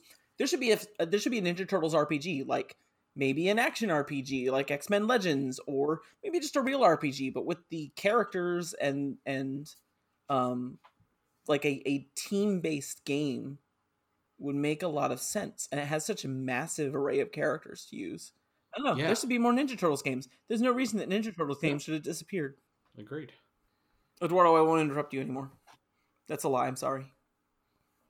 Yeah, you liar. No, yes, you will. Uh, This is interrupted Eduardo the podcast. I don't know why this is here, but characters in Walt Disney World's MGM Studios. It was a thing. Okay. oh, yeah, I forgot that was a thing. Just like how the Power Rangers were at Hollywood Studios for a while. Yeah. Wait, you know, you know the background of that, right? Uh, Disney had access to the Ninja Turtles. They literally traded them straight up like this is a sports franchise for the Power Rangers, oh. Oh Yes. man, what a, a Which- callback! which I wasn't even thinking about earlier when I was talking about how Power Rangers replaced Ninja Turtles at recess. It, it's because of the Walt Disney Company. The assembly required callback. Yeah. Yeah. I used oh to god. work right next to where the Power Rangers would come out to meet people. And I worked with a, a, one of my coworkers is a huge Power Ranger was, was a huge Power Rangers fan. so I this is gonna give way too much of my personal life, but um, I remember I always wanted to see the Ninja Turtles at Hollywood Studios, and I never got to. And then when I was in a position in my life when I was freely able to go to Hollywood's Disney's MGM Studios at the time, whenever I felt like um, I was hoping to see the Ninja Turtles and was disappointed to find out they were not a thing anymore. This also, by the way, happened to me when I tried to go to the Nickelodeon Studios at Universal Studios Florida, Oh, and no no. one warned me. Yeah, that was a bad day. Um, so anyway, one day I'm walking around Disney MGM Studios, knowing that I don't get to see the Ninja Turtles, and all of a sudden there's this loud metal music around me. It was a slow day in the park, and then these Power Rangers come out of like seemingly nowhere and are running around me doing flips and kicks, and like it was a slow day in the park, so they're playing to like the one person they see, which was me. it was the single most disorienting thing that has ever happened to me in a theme park because it was just I, I don't know how to describe it to you as I was just walking around enjoying my day and all of a sudden loud metal music and Power Rangers kicking at my face. It And was it's gotta just be like surreal because like the Power Rangers are probably the most true to their character face characters of all time, right? Because they look exactly how they look on TV. They Yeah. are the same. Mhm. Those are the Power Rangers that are in front of you. It was so weird. I was so scared. I didn't know what was happening. I, I feel like I need to bring up just while I'm thinking about it, to talk about meeting the Ninja Turtles coming out of their shells. Do you remember the coming out of their shells tour? No. I did not go to this. I was a little, little too young for it. But in 1990, they put out an album called "Coming Out of Their Shells." I believe it was a rock album or something. But they did a big like arena tour too. They were coming out to battle claustrophobia. Oh They- my gosh. Here we go. It was uh Thank you, Peach. band. Uh, Okay, so they were yeah, they did a they did an appearance on Regis and Kathie Lee, on, um, on Reg on uh excuse me Oprah. Yeah, but it was like a, oh, so they they did the tour and they released the soundtrack, and it had like a whole, uh, plot too about how they were fighting the Shredder and Baxter and everything. Uh, it was sponsored by Pizza Hut because of course it was. Um, Wait, why not Domino's? I don't. I don't understand the pizza tie-ins. they switched you know everyone's got to get a piece and yeah they appeared on larry king live uh yeah this is it was just it was a thing oh my god Sherie Rene Scott played april o'neil i don't know if any of you are broadway musical fans um no. Sharon Rene Scott like she's legit i saw her in dirty rotten scoundrels um i think she's won tony awards Wait, Uh, there's a Dirty Rotten Scoundrels music- musical. yeah, John Lithgow was in it. Uh, John Lithgow and Norbert Leo Butz. It was very good. Um, I want to see that. yeah. Anyway, yeah. So she played April O'Neil on the Coming Out of Their Shells tour. I never knew that, so that's weird for me. She played Ursula in Little Mermaid as well, which was weird casting. Because I don't, you know, she doesn't look like Ursula like at all. Her head hasn't fallen off dangling by wires. Nope. No. All right, I'm Uh, gonna anyway, hop yeah. in. It's time we start talking about this damn movie. Yeah, Uh, yeah. Don't tell me what to do. Film background released putting in this off for as long as I could. before Peaches and I were even born.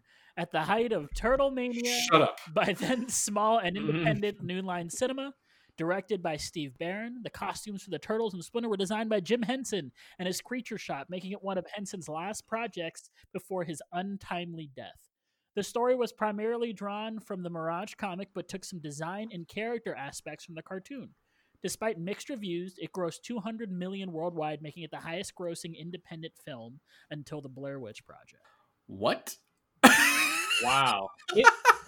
So they cover this once again in the toys that made us but it was a cla- like it was it's like a cult classic there are people that like swear by this movie this this movie launched them Peaches further than one it of had them. ever been And they Just, were already just thinking of Teenage Mutant Ninja Turtles as an independent film. yeah That's one of those things that's like, I guess, but well i mean it Do you think of Star Wars as an independent film? I just The feel like there original was one nothing like technically it at the was. time i'm sure now because we've gone so far and there have been so many movies that are not necessarily like this because i don't think there are too many movies like this but that are more No. of this sort of comic booky you know w- we get pretty weird with our movies nowadays i think at this time movies didn't get this weird yeah, you'd had Batman the year also a before, but Right. And this was a lot more faithful to its source material than you'd usually get from a movie like this back then too. Like this movie is is unapologetically the Ninja Turtles. yeah, In the comic, did they have dialogue that didn't make sense to have back and forth? Is that what you're saying? Peach, it was a comic book. oh, okay. Well, never mind. they did That's why it sounds weird in a movie. So the film opens with a television news reporter, April O'Neil, talking about a crime wave hitting New York with a complete lack of eyewitnesses. As she talks, we see ninjas stealing electronics and driving away in vans. To be fair, His head is already in his hands. To be fair, the ninjas are not the ones stealing the electronics. Young children are stealing them and then handing them But off they- to another young child who hands it off to another young child who eventually hands it off to the That ninja. wallet, they handed a guy's wallet who had no idea his wallet had even been stolen from the first kid. They handed that wallet to six other kids before they delivered it to the ninjas. Why and did they why were the ninjas necessary for the end of the plot, if not the beginning of the plot? I guess.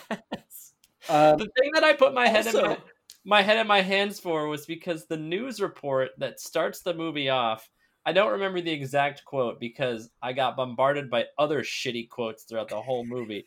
But April O'Neil says something along the lines of like um it the the scene in the or the oh, what's the something in the city is is very bad Hold on, I that's have the to script say up. It's just it's not very good or something along those.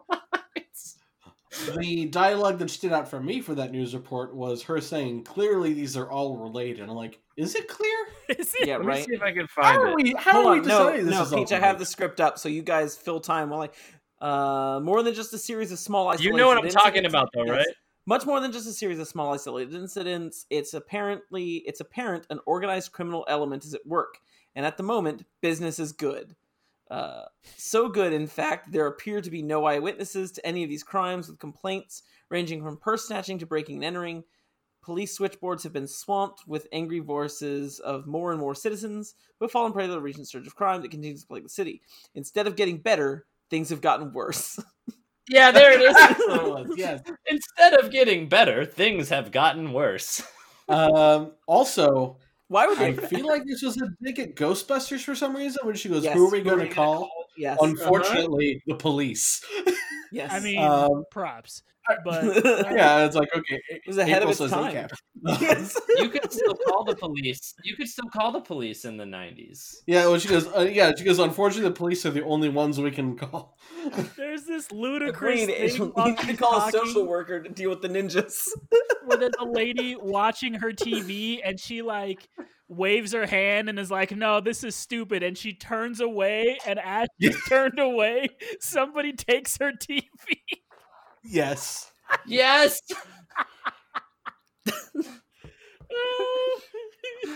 also, when I was rewatching this, in my head, I was thinking they're gonna build up to the ninjas. They're gonna build up to the ninjas because it had been a while, and I'm like, they're gonna reveal ninjas. No, the first scene in the movie is just there's ninjas in New York. Yeah. There's ninjas. These children are stealing for the ninjas. and then I, and I remember the exact moment. The first time I saw the Foot Clan, I got, wait, how long is this movie? And I paused and I'm like, it's an hour and a half. I'm like, yeah, they're not messing around at all. There's there will be no Yep. build up in this movie. Let me tell you one thing. This movie is an hour and a half and feels like two and a half hours. It It Yes. really goes on for so long, so much longer than it needs to, and it's only an That- hour and a half. Right, that farm sequence in my memory, that farm sequence was a full hour all in itself. And Yeah. rewatching it, it's only like five minutes, but it continues to feel like a full hour all in itself. Yeah. I say, you know, Age of Ultron ripped this movie off. Yeah. I was like, I realized that's where Joss Whedon got the structure for Age of Ultron. It was like, you know what we need is a farm break. and we've all basically rated uh, Age of Ultron comparatively to the rest of the MCU as low as we're gonna rate this movie. Yeah. Also, Um, I, want to point gotta- out just a moment that I think we already see why I was stalling getting to the movie. You're talking about the pacing being different from a modern superhero movie, and how you said they don't waste any time by showing the ninjas in the mm-hmm. opening scene. I'd forgotten Casey Jones was in this. I feel like, and again, I haven't seen the Michael Bay ones, but I feel like Casey Jones is your mid-credits teaser now in a Ninja Turtles Yep. reboot. So you're like, oh god, the sequel's gonna have Casey Jones, Right. guys, I think because that's like what the, Michael Bay the Power Rangers was. reboot did. That the teaser was about Tommy Oliver. That's true. Yeah, Mhm. and then we never got the sequel. Jerks. Continue. That was a good movie, though. By the way, The Power Rangers one? yes, The reboot? You thought it was good? I thought it was entertaining. I did. Okay. It was I saw it. In, I saw it in theaters. I had a good That time. was an Okay. interesting take. I, I liked it better than Bewitched. Let me say. I think I liked Wonder Woman 84 better than I liked that Power Rangers movie. Oh, I still haven't Okay. watched Wonder Woman eighty four. Time out. I I expected that Power Rangers movie to be the cheesiness that I remember as a kid, and it delivered. I expected Wonder Woman eighty four to not be a flaming pile of dog shit, and I was wrong. So That goes well on pizza. yeah. Anyway, As she leaves the station following the broadcast, April walks in on teenagers stealing news equipment. They attack her, but she is rescued by an unseen figure wielding a pair of sais. One of them is left behind, and she takes it. I also let out a pair of sighs watching this scene.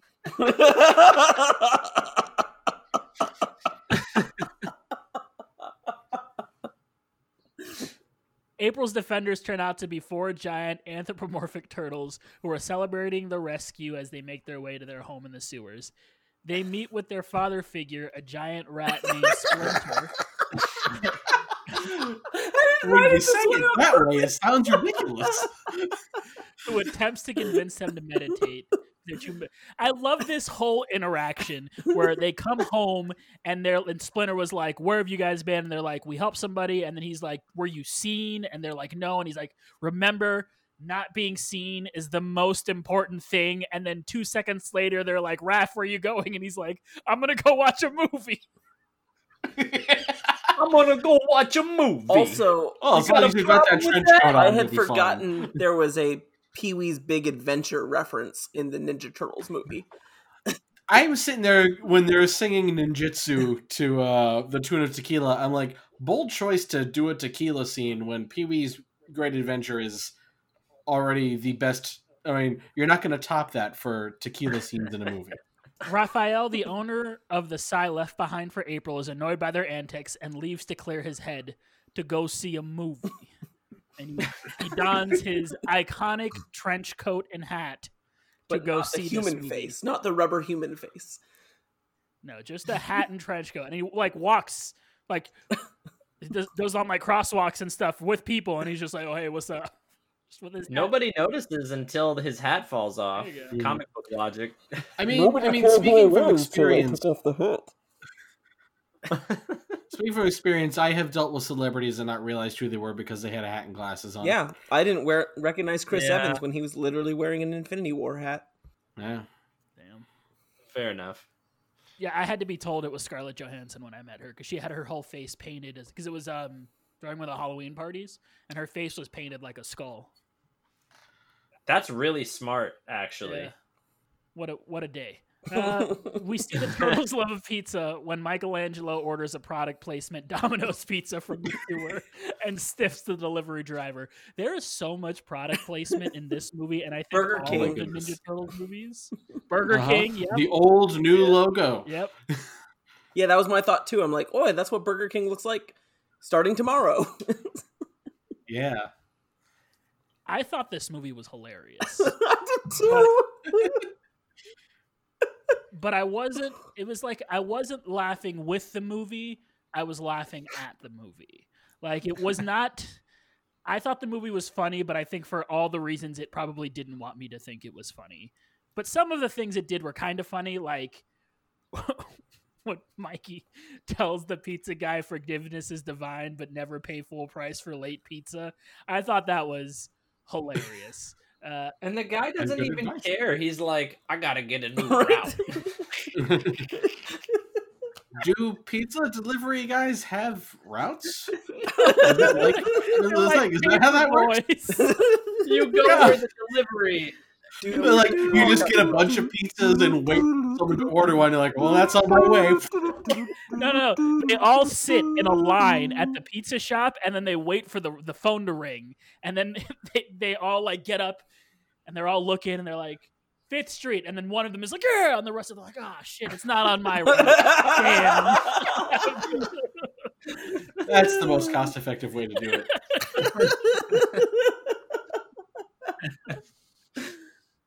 Yeah, I think this movie is hilarious, but for all the wrong reasons, and I think. I mean, we're gonna talk about how bad this movie is, but this movie's pretty bad. But it's also Spoilers. hilarious in how bad it is. Like, I didn't have an awful time watching it because I thought it was so bad that it made me laugh. It's fun bad, I think, in some ways. Yeah. Yeah. I fell asleep four times. oh my guys. god. Well, Were they all during the farm scene? Because I wouldn't blame you. Twice they were during the farm scene. Oh my god, we're gonna get some new listener that was so excited and loves this movie, and he's gonna be so mad right about now. They're not going to be mad. We spent an hour and a half talking about toys. We spent an hour and a half. Hold on. We spent like an hour talking about Power Rangers and then 30 minutes talking about the Ninja Turtles. Okay, that's fair, but they probably like the Power Rangers. I listened to this we for should add goosebumps.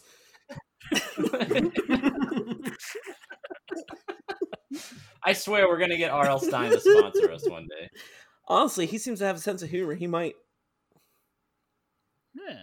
I don't see the joke. he, uh, he, uh, I mean, he's the winner of the R.L. Stine Award For this like year. 19 years in a row.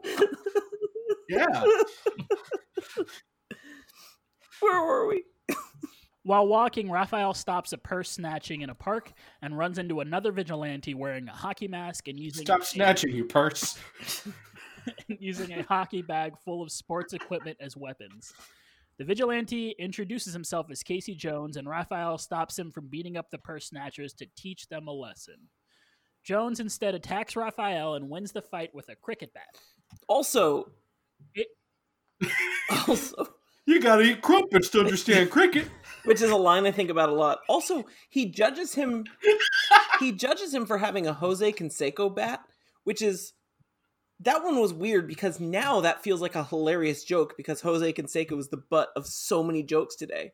But when this movie came mm-hmm. out, he was two years removed from being the MVP and one year removed from winning the World Series. So I don't really understand. but This is just like when Daredevil made fun of the Mets.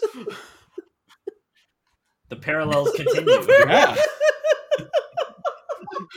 now you know why they made fun of the Mets. what a deep cut. Uh, continuing with storylines I didn't really care for, April is confronted by her boss Charles, who tries to convince her to back off her investigation of the mysterious Foot Clan that is being blamed for the crime wave. As he does, Charles's son Danny, God damn it, Danny, steals from I her know. wallet. That sounds just like him. Young Iron Fist. April meets the turtles. I'm sorry. After meeting with the police about the foot, April is confronted by Foot Clan ninjas in the subway. She is knocked unconscious, but rescued by Raphael, who takes her back to the turtles' sewer hideout. But he is followed by a foot ninja. April meets the turtles Leonardo, Donatello, Michelangelo, and Raphael. And Splinter tells her the story of how Splinter found them as babies in a chemical spill in the sewer, which transformed all of them to their current state, and how he taught them the way of the ninja as he raised them. The like half morphed turtles were the scariest thing I've ever seen. Radical, terrifying. radical, Rico's radical, bigger. radical. Yeah. Oh, that's good. And watching that scene is how I remembered that I have actually seen because I was like, "Have I watched this movie?" And when I got to that scene, I was like, "Yes, I have," because I remember this.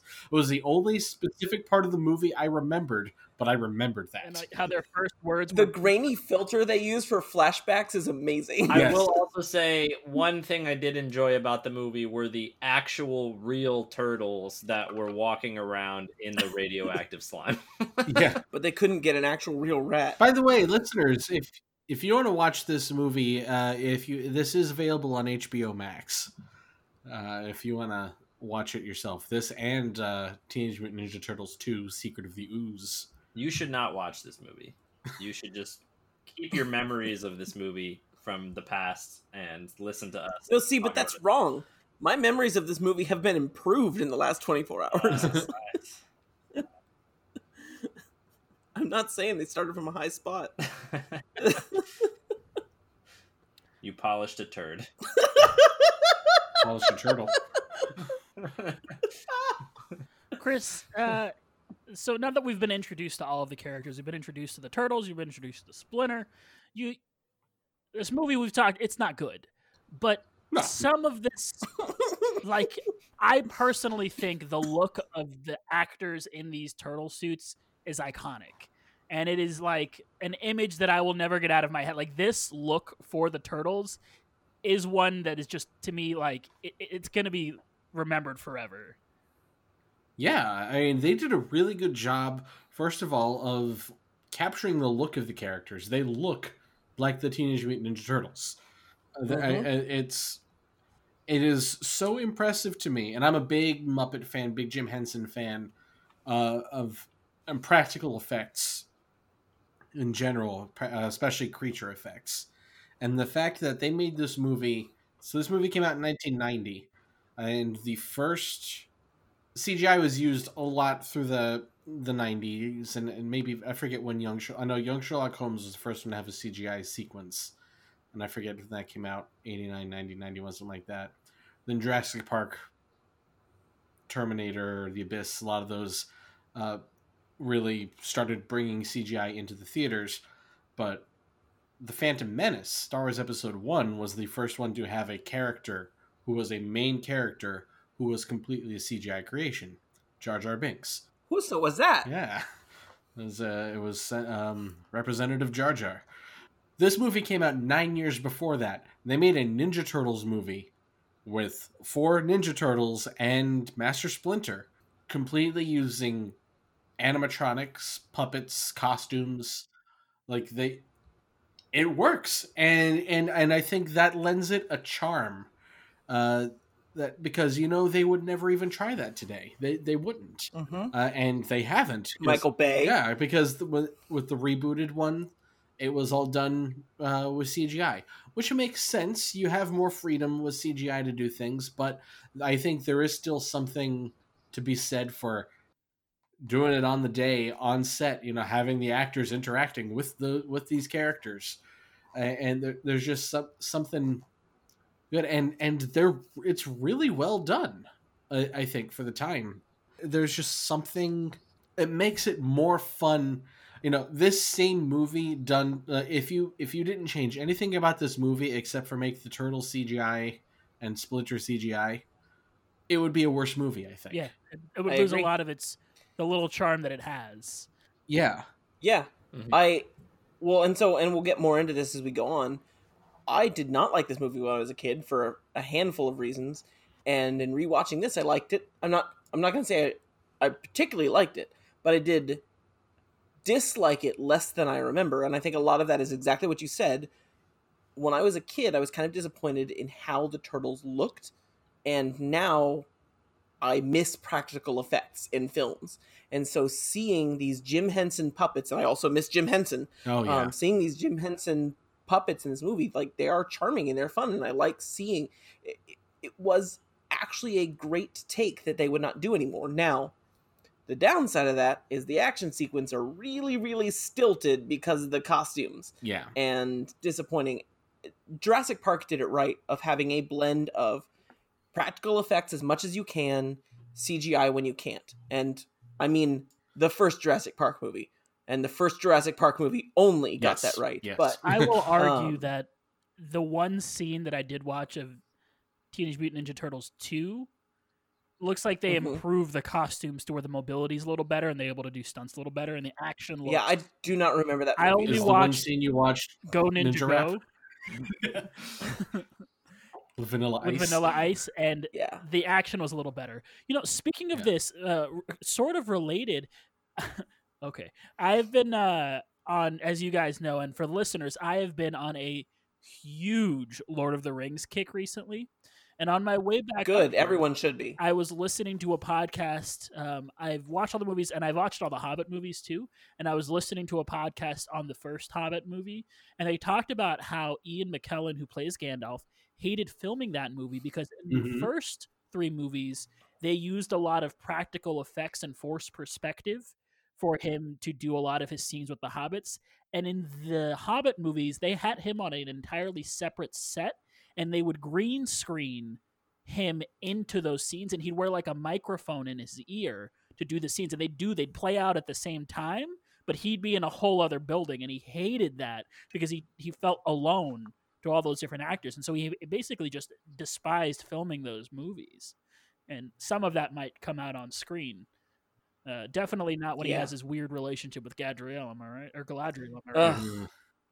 he's just so happy Yeah. to see someone else on set with him Yeah, I think that's why it's intense I, I think I think the sweet spot is as much practical as you can, CGI when you can't, and and I do think this movie could be improved by using some computer generated graphics in the action sequences. But I'm with Chris. I don't think it's improved by the characters being not puppets. I, I think that's actually that holds up very well, even better than I remember. Yeah, I think it, Yeah.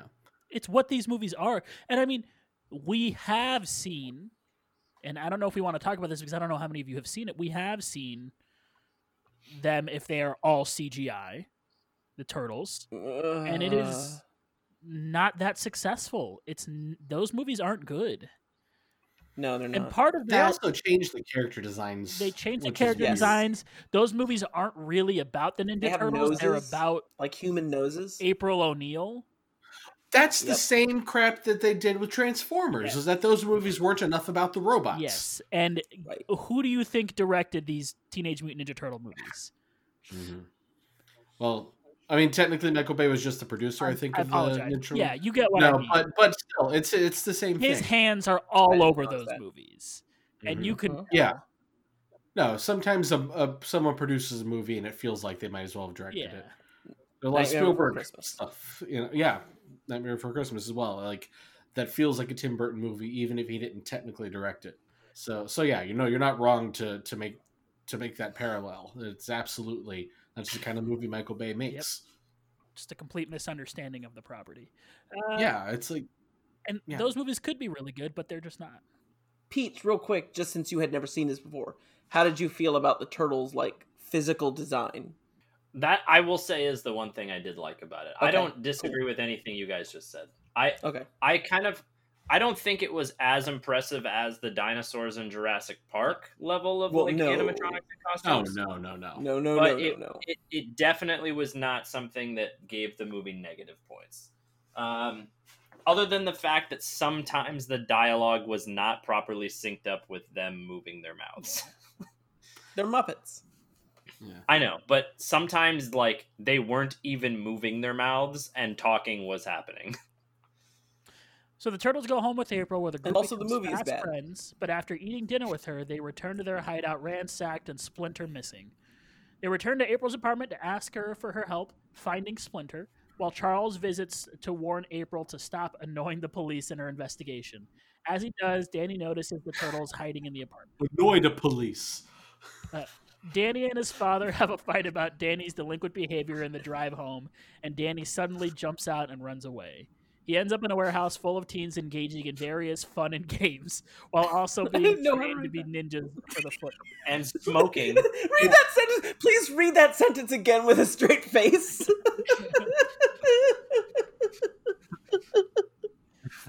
Various fun and games. Uh, Look, it's, it's Pleasure Island from Pinocchio, is what it is, but with ninjas.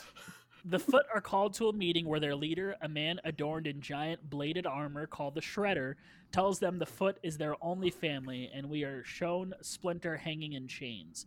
Brutal scene too. Like Splinter Yeah, yeah. hanging there is like super brutal and dark. Man, So here's what went through my mind when Shredder comes in and starts talking. First, I thought, oh, first of all, we didn't mention that they they went down Bleecker Street earlier, so I was looking for the Sanctum Sanctorum and did not see it. Um, but I'm sitting there, Shredder's talking. I'm like, he sounds like General Grievous. Uh, there, he Mm. has like the same echo to his voice, the same kind of accent.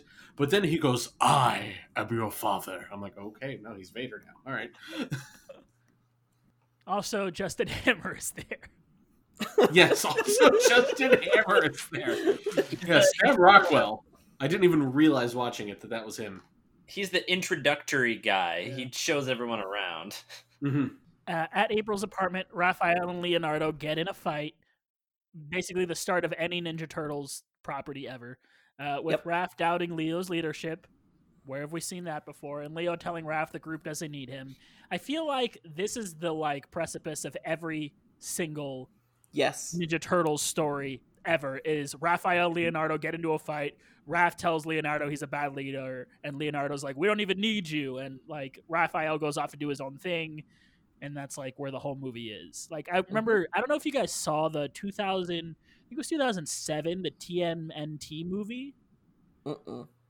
I didn't see it, Which is That was the technically weird like which is cartoon animation. Yeah, it was a right, weird and it's cartoon technically the fourth yeah. movie in this series. It's which is oh, I didn't realize. yeah, that it's connected to this movie. Continuity. Yep. Interesting. Mhm. I thought it was a decent yeah. movie. But I, to be fair, I watched it many years ago, and I my opinions have probably changed. But I thought at Yeah. the time it was fine. Yeah, I haven't seen it. I just know that it's part of this continuity, which is an interesting choice. Sean Astin played Raphael in that. I'm looking this so up. Sean Astin has been too. No, he was Raphael and and uh, And Seth Green was Leonardo. um oh Was this the one? and in the 2012 cartoon, Leonardo was Jason Biggs. Mhm. Right. What were you Raphael goes saying outside about to this? clear his head Oh. and is spotted by Casey Jones before being attacked by foot ninjas. The fight is taken inside April's apartment. Raphael is knocked out, and Casey Jones arrives to help even the odds. The fight ends up causing a fire, burning down April's apartment as the turtles, Casey, and O'Neil escape. Danny watches with regret as April's apartment burns down. I hated I hated how he had like a halberd, which was metal on the end and wooden the rest of the way through, and he chops the electrical wire, goes the most cartoon, and then the whole place catches on fire. God, it was so bad. Uh, the heroes run to April's family farm to hide out. Raphael comes out of his coma and makes up with Leonardo. I I loved this scene because it's like April at a door, and you can tell she's looking at Raphael because she's like looking with concern. And you're like, she's looking at Raphael right now, and then it pans to him, and he's sideways in a bathtub, Like, like his like legs sticking out. What do you? Like, you just like dumped him in there. You could put him on the bed or it looks like they just, it looks like he's a dead body and they just dumped him in the tub. I wanted to believe that she filled it with a little bit of water, thinking that maybe that Well, would at help. At one somehow. point, she like pours water on his back. yeah, right, and the way she does it is weird. She like puts it in his hand and like sprinkles droplets on his shell that he'll never know were there. Just dump the bottle on him, lady. He's an amphibian. Well, he's not an amphibian. He's amphibious. He's a reptile. Yes. Raphael comes out of his coma and makes up with Leonardo. The group have a telepathic encounter with Splinter over a fire and decide to return Obviously. to rescue him. Of course. That's a thing. You get. That's a ninja power. In his guilt, Danny meets with Splinter, who begins to get through to Danny and convince him his father cares for him by saying all fathers care for their sons. I take issue with that. I mean, I I have a great relationship with my father, but I Yeah. like you know that's not a great message because there are some fathers. All fathers care for their sons. Uh, And he might be like- your father, but he's not your rat daddy. like I get that. I get that it's supposed to be. Oh, Splinter misses his children, and that's supposed to be a sweet moment. Like, yeah, but that's not a good pearl of wisdom there. Yeah. I mean, he's a rat. like, how much wisdom can he have? Apparently, Can we talk about okay? The I I I need to to well, you know, I'm gonna hold off until we until we get to it. There's there's a better part where I can talk about this. So, but I have thoughts about Splinter. Donatello calls. God damn it. When the turtles return to New York, they find Danny hiding in their home. At night, Danny sneaks back to the foot lair, but is followed by Casey. Donatello calls Casey claustrophobic, to which Casey responds, I've never even looked at another man. Hey, Peaches. That Peaches. took me a minute when I was. You really like Yeah. this movie, huh? Guys, this movie, I, I, we've been all jokes about this the whole time, and it took us. This might be a record, an hour and a half to start talking about the movie today. Like this movie sucks, and I'm sorry, listeners. I'm sorry, listeners, that I'm gonna shit on this movie. You might have been looking forward to this episode. Maybe it's a thing that you liked from your childhood. Here's the thing. Hold on, let me stop you As real quick. know, I am the audience for this episode. I liked the stuff we talked Okay. about, not the movie. So don't worry about that. I know. I know, but I watched it with my roommate who was not happy with Oh, me no. listening to my oh, reaction no. to movie.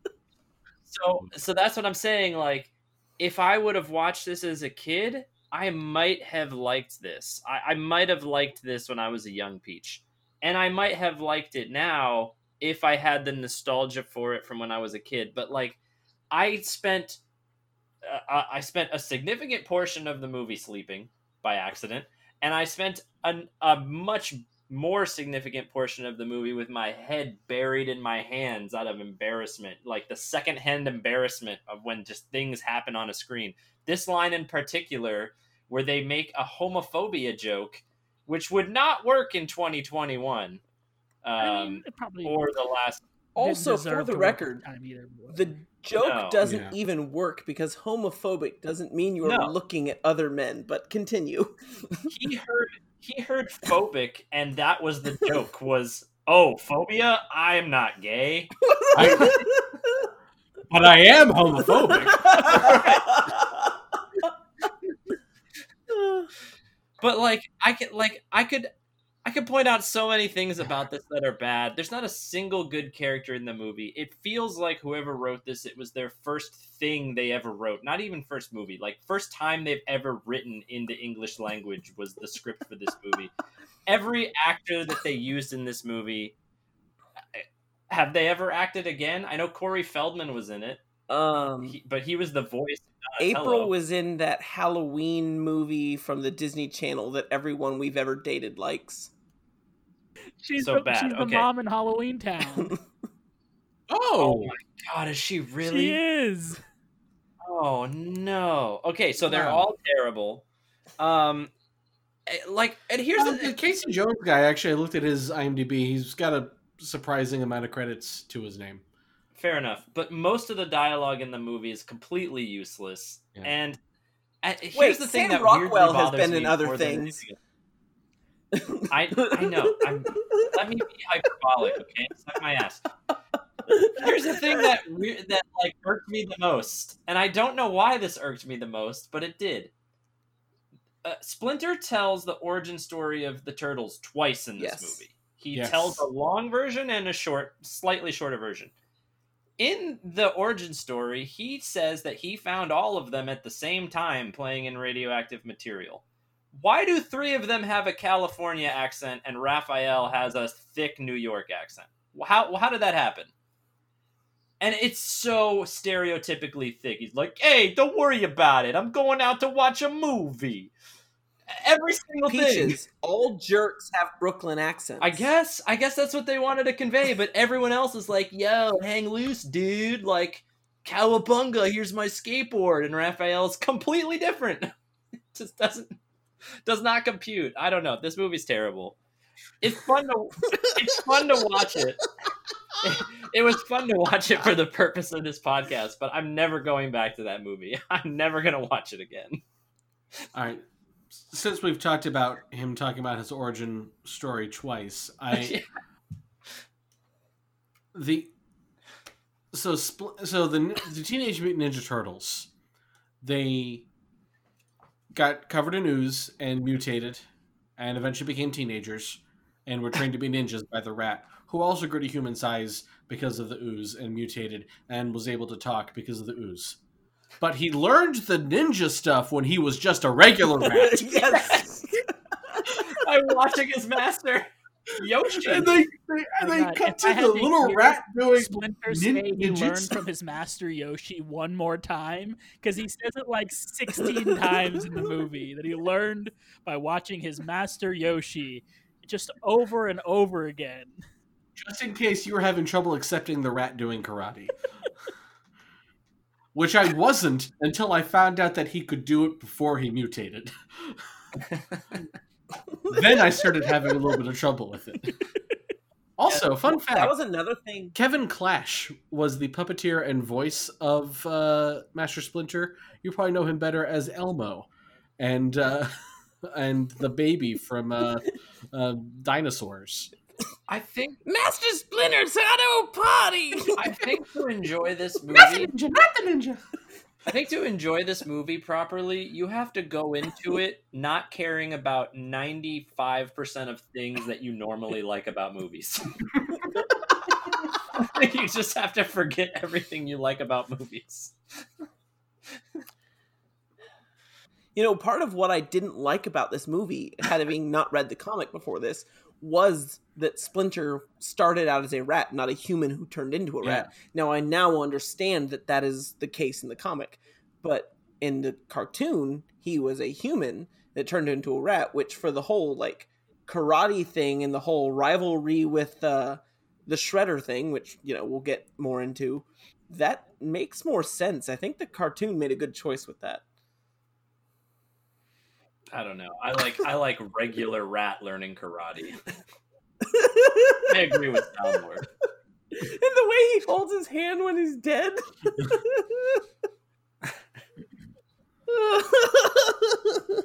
Danny talks to Splinter again and learns about Splinter's past. Uh, when he was just a regular rat, Splinter was the pet of a warrior in Japan who competed with another Oroku Saki for the love of a woman. When Splinter's master and his wife ran to America, Saki killed them both in jealousy. Splinter injured Saki's face in. Ang- I know you meant anger. but I don't know why I Angry. wrote that. Is he a fan of Arm Guard? and Saki sliced Splinter's ear before escaping. Uh, Splinter then reveals Oroku Saki is the Shredder himself to a shaken Danny, even though it's literally the most obvious thing that anyone could possibly see at this point. It's been telegraphed 600,000 times. Uh, the Shredder finds them talking, realizes the turtles are back, and sends the foot after them. then orders his right hand man to kill Splinter. I don't know why that's so funny. Uh, Danny and Casey are able to rescue Splinter and convince several of the recruits that the Foot Clan is not a family by saying, This is not a family. He has a point. They're like, Yeah, he's everything, right. everything Splinter says is Splinter doesn't have to like use arguments. He just says things and people believe him because I guess when a talking rat is telling you things, You know, it's you just don't you don't question it. it- it's it's too bad that James Avery only played Shredder on the cartoon and not in this Yes. because it would have been great to have someone walk into Shredder and go, "You are not my father." The turtles are attacked by the foot, but able to easily take come out Shredder don't want me, man? dozens of ninja in a fight, stretching from the sewer through the street and up to a rooftop. Atop the roof, the Shredder confronts the turtles alone and easily beats them in combat. He's able to subdue Leonardo, convincing the others if they drop their weapons, he will spare Leo. Admitting I have an Yep. issue with their strategy of let's take him on one at a time. Right. well, That's very um bad guy logic of them. well, I had an issue with yeah, it right. at the begin, like after the first two. So the first guy goes up and is like, "I get it the first time because you're like, oh, this is just another guy. Let me let me whoop his Uh-huh. butt." And then he slips and gets hit. And then the second guy goes up and you're like, "Okay, maybe that first one was just a fluke." And then he gets hit. And then they play rock paper scissors to decide who's going to be the next one to fight the shredder. At that point, I was like, "All right, well, maybe you should all fight him together now." The first ti- couple times, I thought it was fine. Admitting to bluffing, Shredder prepares to kill Leonardo before Splinter arrives and taunts the Shredder over the injury to his face. Uh, Scratch you looked good back then. What's up, ugly? No wonder you wear that mask. hey, Scratch Face, what you got there? Robbie, as our resident expert of Ninja Turtles and apparently not the Power Rangers, no, it sounds like you are. uh, the Splinter Shredder rivalry uh, isn't really what it usually is, is it? Well, and it's also just not handled well in the movie. Now, I know uh, Peaches. I'm really apo- I'm going to apologize ahead of time for saying something in this movie wasn't handled well, but like, okay, so you have this moment where Splinter arrives on the rooftop, and it's this show-stopping moment. You know, stops, uh, uh, stops the Shredder dead in his tracks when he's about to kill Leonardo and probably the other turtles. And oh no, there's that rat, and it's this moment of you know the the villain you know running into his foil it's it's big and dramatic and and you know again show stopping but like the film has not earned this moment. Two seconds prior the shredder found out the rat had a name he is not his rival. He is not they have he does not know who he is. They're, they have no prior connection. Um but it the movie treats it like it is like oh yeah, Splinter's gonna be a badass and stand up to his his uh his arch nemesis. Nah, they don't. Mm, Shredder doesn't know who he is. Kill the turtle and get back to killing everyone else. Um, and then and then Shredder gets in this total rage over the scar on his face, which I just didn't buy fits with the characterization prior. Like I just he seems to be a lot more calm and cool and collected than wait. I have a scar. Talking rat made fun of me. like like he's completely in control and then then a rat reminds him of his scar also speaking of the talking rat making fun of him I mean, the funny. he's mad ab- he's mad about the scar on his face but he's not at all jarred to discover that that talking rat oh, that's the little rat that scratched me all these years ago. Like he doesn't even stop to think, wait, what happened here? How did how did the rat become how did you like you wouldn't stop you wouldn't stop and ask you know you've got his son at, at spear point. You can probably like hold on. Before we continue i need you to tell me how you're talking and also the size of a man. Like it just what happened? He doesn't care. He doesn't care. He's just so mad about the scratch on his face that he's just gonna lose all control. But here's the other thing everything i've just said is about how mad he is over this ancient scratch on his face so why didn't he kill the damn rat the first time if he's so mad about it? Like he's so mad, he's so mad I have to stop what I'm doing and kill you right this moment. But years ago I just need to cut your ear off and run. Like why? What is happening here? What is this rivalry? What is what is I happening? told you. This was someone's first writing ever. And the entire climax of the film hinges on this moment. It doesn't make any sense. And and it's it's played off well enough that there's like this mo- like like I do buy into it for a second of yeah get him Splinter wait wait what's why is it like this like what's, what's I don't eh. and then also it just Shredder was underused in this film anyway he's he his his mask is too bulky that's kind of stupid but he's an all right villain, but he doesn't do anything but give a couple speeches and then get pwned by an old rat that a minute ago was limping. Like I just eh, He doesn't even show up until what, like like Right. fifty minutes into Yep. the movie. yeah, the villain in this He's movie barely villains. right. The villain in this movie barely exists. His entire the only quality he brings is that you know who he is before watching the movie. But if you isolate this movie, Shredder is a worthless villain. And Yeah, this movie isn't about villains. It's about vibes. You're just feeling the uh, vibes as you watch the movie. It's not about plot. It's about you know pizza and Just- turtles and Why did he cut Power, off the ear of a tiny rat and run away from it?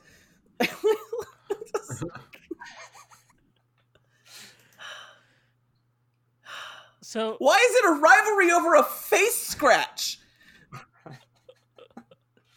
Have you played Final Fantasy VIII? No. Okay, well, someone out there is going to understand that super deep cut. like the cut on Shredder's face. Uh, Literally. Shredder angrily lunges at Splinter, but Splinter is able to casually toss his master's murder over the side of the building because he does some weird nunchuck thing where he grabs onto the staff with the nunchuck and flips him somehow. I don't know. Uh, his master's murder over the side of the building where he falls into a garbage truck driven by Casey Jones. Jones activates the compactor in the back of the truck where we see Splinter's helmet crushed. Casey Jones tried to murder this man. I mean, I thought he was successful. Nah, he's back in the sequel. I learned that afterwards. Also, Peach, let me tell you was- what happens in the sequel. I remember. hold on, that was one. That was one. The one moment in this movie where instead of covering my eyes, I had a full like "what the fuck" face because I was like, they did not just murder him with a garbage Well, truck. and that's what happens in the comic. In the comic, they do just murder him with a garbage truck. Um, well, now I know that. the sequel is garbage. I don't remember very little of it, but the end, he becomes Super Shredder because he gets murder mutagen on him, and he becomes big and huge, and he's Super Shredder. But all they do is they just show him in the distance in the darkness, so you don't get the payoff of Super Shredder. You just see him in the darkness, and then he punches some beams in a pier. He's underneath a pier, and the pier collapses on him and kills him. It's just he's on screen for seconds and then kills himself. It's it's really bad. Yeah, roommate wanted me to watch it. I will not do it. Eduardo, get us to the end of this. No, you see him. I'm looking at it right. I'm looking at a screenshot right now. You do get to see it. Okay, hold on. Maybe I was just blind when I was a child. It looks pretty well lit here, and you do get to. I mean, it looks stupid, but you do get to see. it. I liked how they were talking about how he looked like a can opener and how he probably spent his time making coleslaw. oh yeah. Wait, That's a normal thing. when he got mutagen, why did the spikes grow? Ah, come, d- Eduardo, get us out of here. Don't worry about it. Because in the garbage truck, the spikes got pressed up against the pressing mechanism of the truck and they elongated all individually. Well, no, no, no, no, no. He spends the rest of the second movie in his normal suit, and then he gets mutagen and the spikes grow. Oh. My bad answer. Yeah, see, I made it worse because it is worse. April covers the story of the reveal of the Foot Clan and kisses Casey Jones, who has been an asshole to her the entire movie. Yeah, I, yeah, that was. And then they fucking woo him Yeah, on. Yeah, they wooed them Mhm. on in like a really I don't know. It's just weird. Uh, Justin Hammer and the recruits of the Foot who had taken who talked to Splinter and Casey Jones tell the police where they can find the Foot hideout. The turtles try to come up with a good celebratory word, and Splinter suggests cowabunga, and that's where he's like, "I made a funny." That was oh, quite the ending. I have always liked cowabunga. Man, what a movie! Uh, How does this relate to the MCU? Where does it fit in the MCU? hopefully far, far away. Uh, would you rather watch this or the Incredible Hulk? Incredible Hulk. yeah, I think Hulk is a better movie. Three times. I- In one I think I have more of a soft spot for the turtles, but yeah, I think I'd rather watch Hulk. Take that, Hulk. But I'll just watch neither. They'd rather watch it than this movie we're gonna Show rate us. the lowest movie we've ever rated ever. Didn't Angela rate Hulk a two? I wonder how she feels. I turned this on. She goes, "Yeah, I'm not interested," and she left the room.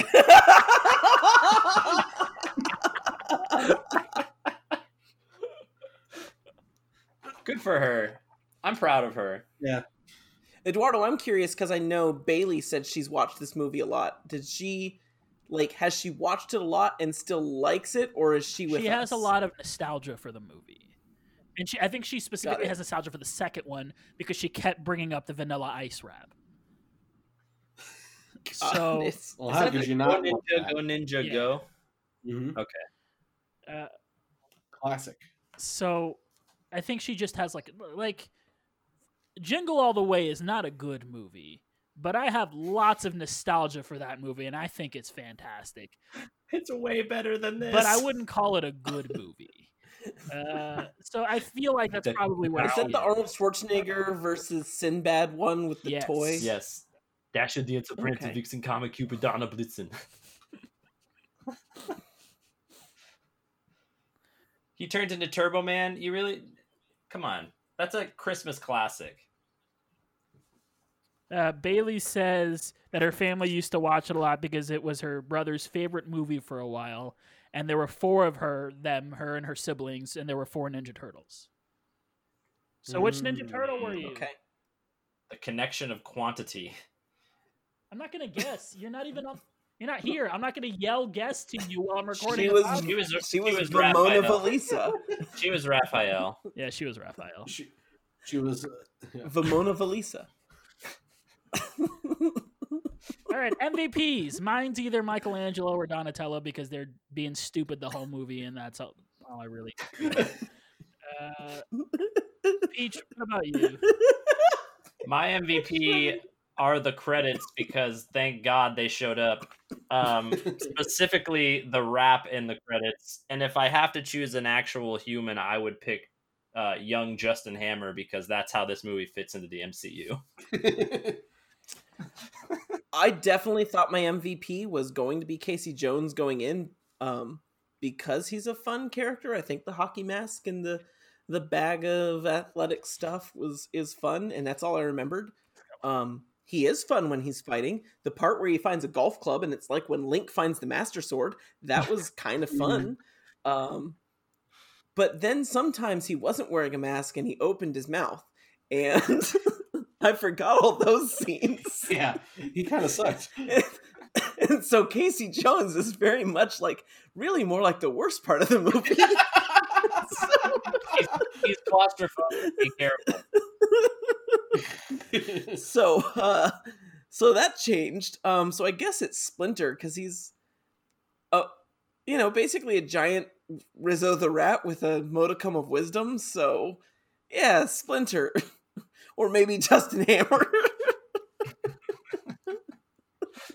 There was a scene, and I don't know if you guys remember this, but where it like is a close up on Splinter's face, like the camera is like right here to his Mhm. face, and it just reminded me of me waking up and my dog being right in my. Splinter kind of looks like my brother's dog.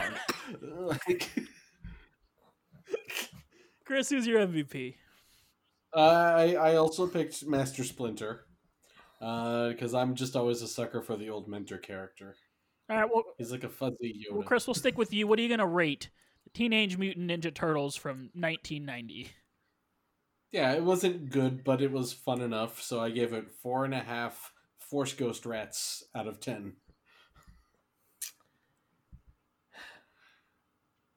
I um honestly, as weird as it sounds with what we've said, I like this movie more than I thought I would.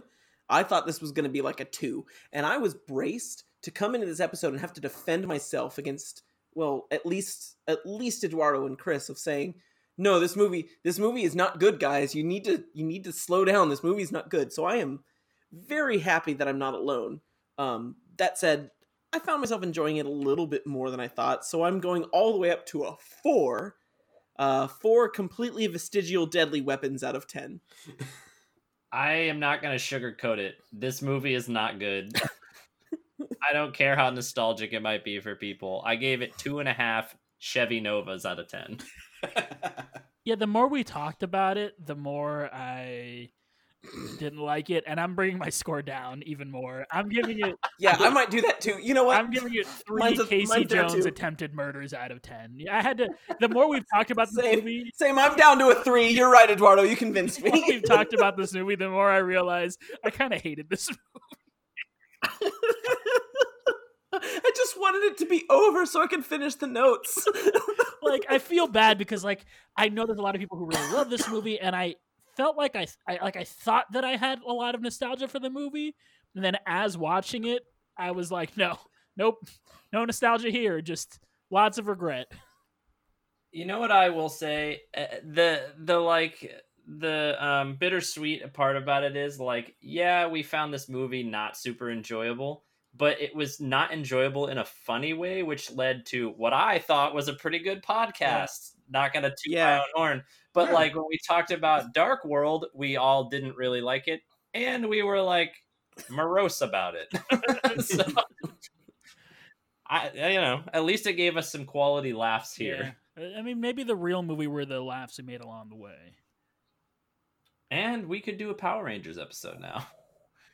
Let's kick Well, shell. let me tell you something. I don't know when we are going to have time to do a Power Rangers episode because starting next week, folks, that's right, we are going to be doing WandaVision, and we're going to be trying to put these ep- uh, WandaVision episodes out as soon as we can. We're going to try to do it at least within that same week, if not within a few days of the episode coming out. We're going to be recording probably the day or two days afterwards, and then we're going to try to have the recording early in the next week. Um, so you guys will be able to hear it every single week. We're going to be back. I'm going to assume because of the episode structure that our episodes are going to end up being a little shorter than they usually are. Like today's two and a half hour episode on nothing. Uh, The Power Rangers, man. uh, yeah, our Power Rangers Goosebumps podcast is gonna do. We're gonna do, take a weird detour and talk about some Marvel stuff. Uh, and then as soon as WandaVision ends, basically it pops up that we're doing Falcon and the Winter Soldier. Yeah, the, like literally the next week I think is when Falcon and the Winter Soldier Yeah. premieres. It's right after WandaVision ends the next week. They're picking right up. Disney Plus is like, all right, you're not canceling now that Mandalorian's over. We're just going to keep throwing shows. And I now." guarantee you, after that show, there will be another show right after it. Like I don't think we're getting a break this year because there are too many Mhm. shows. Yeah, because they haven't announced when Bad Batch is coming out yet. I wouldn't be surprised if that comes out when uh, Falcon Winter Soldier is Yep. done. So there's going to be lots to talk about for a long time. So don't worry, there's going to be plenty, plenty, plenty of content. But I think that's going to do it for this episode of Assembly Required. Uh, if you want to send us an email, you can always email the show assemblyrequiredcast at gmail.com. Follow us on Twitter at assemblycast. You can follow us all individually. Uh, we got D underscore Peaches, Gator Sax 2010, Phil Kid 3, and ABCD Eduardo 1. Um, I also want to take a quick moment to talk about uh, a friend of ours. Um, so there is a friend of ours who uh, was just added to the donor list for a new kidney, um, and he wants to reach out to see if anybody is able to help him. I'm trying to pull up the uh, the GoFundMe information right now, and then Chris, uh, I'm gonna task you of putting that information into the show notes when it's time to when it's time to post them. Um, but his name is Trevor, and we have all been friends with him for uh, quite some time, and he's a wonderful, wonderful, wonderful person. And anything anybody can do to help this man get this new kidney, uh, we'd be very, very, very appreciative. We don't ask, we don't have a Patreon on this show, we don't have any sponsors, but if we've ever asked you to do anything, it'd be to help our, our pal Trevor and go check out this GoFundMe. So uh, in the show notes, uh, you're not in the show notes, excuse me, in the description, you'll be able to see the link there and contribute anything you can if you're able to. So we greatly appreciate that. Um, but once again, yeah, that's going to do it for all of us here, for myself, for Chris, for Peaches, for Robbie. We love you, 3000. Cowabunga dudes. Bye, everybody.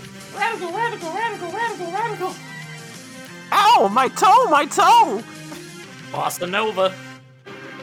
They're the coolest podcast guys around. Peaches, Chris, Eduardo. Eduardo leads and Chris does all the sound. Peaches, Chris, Eduardo. Robbie writes the notes we use, and Peaches is named after a fruit.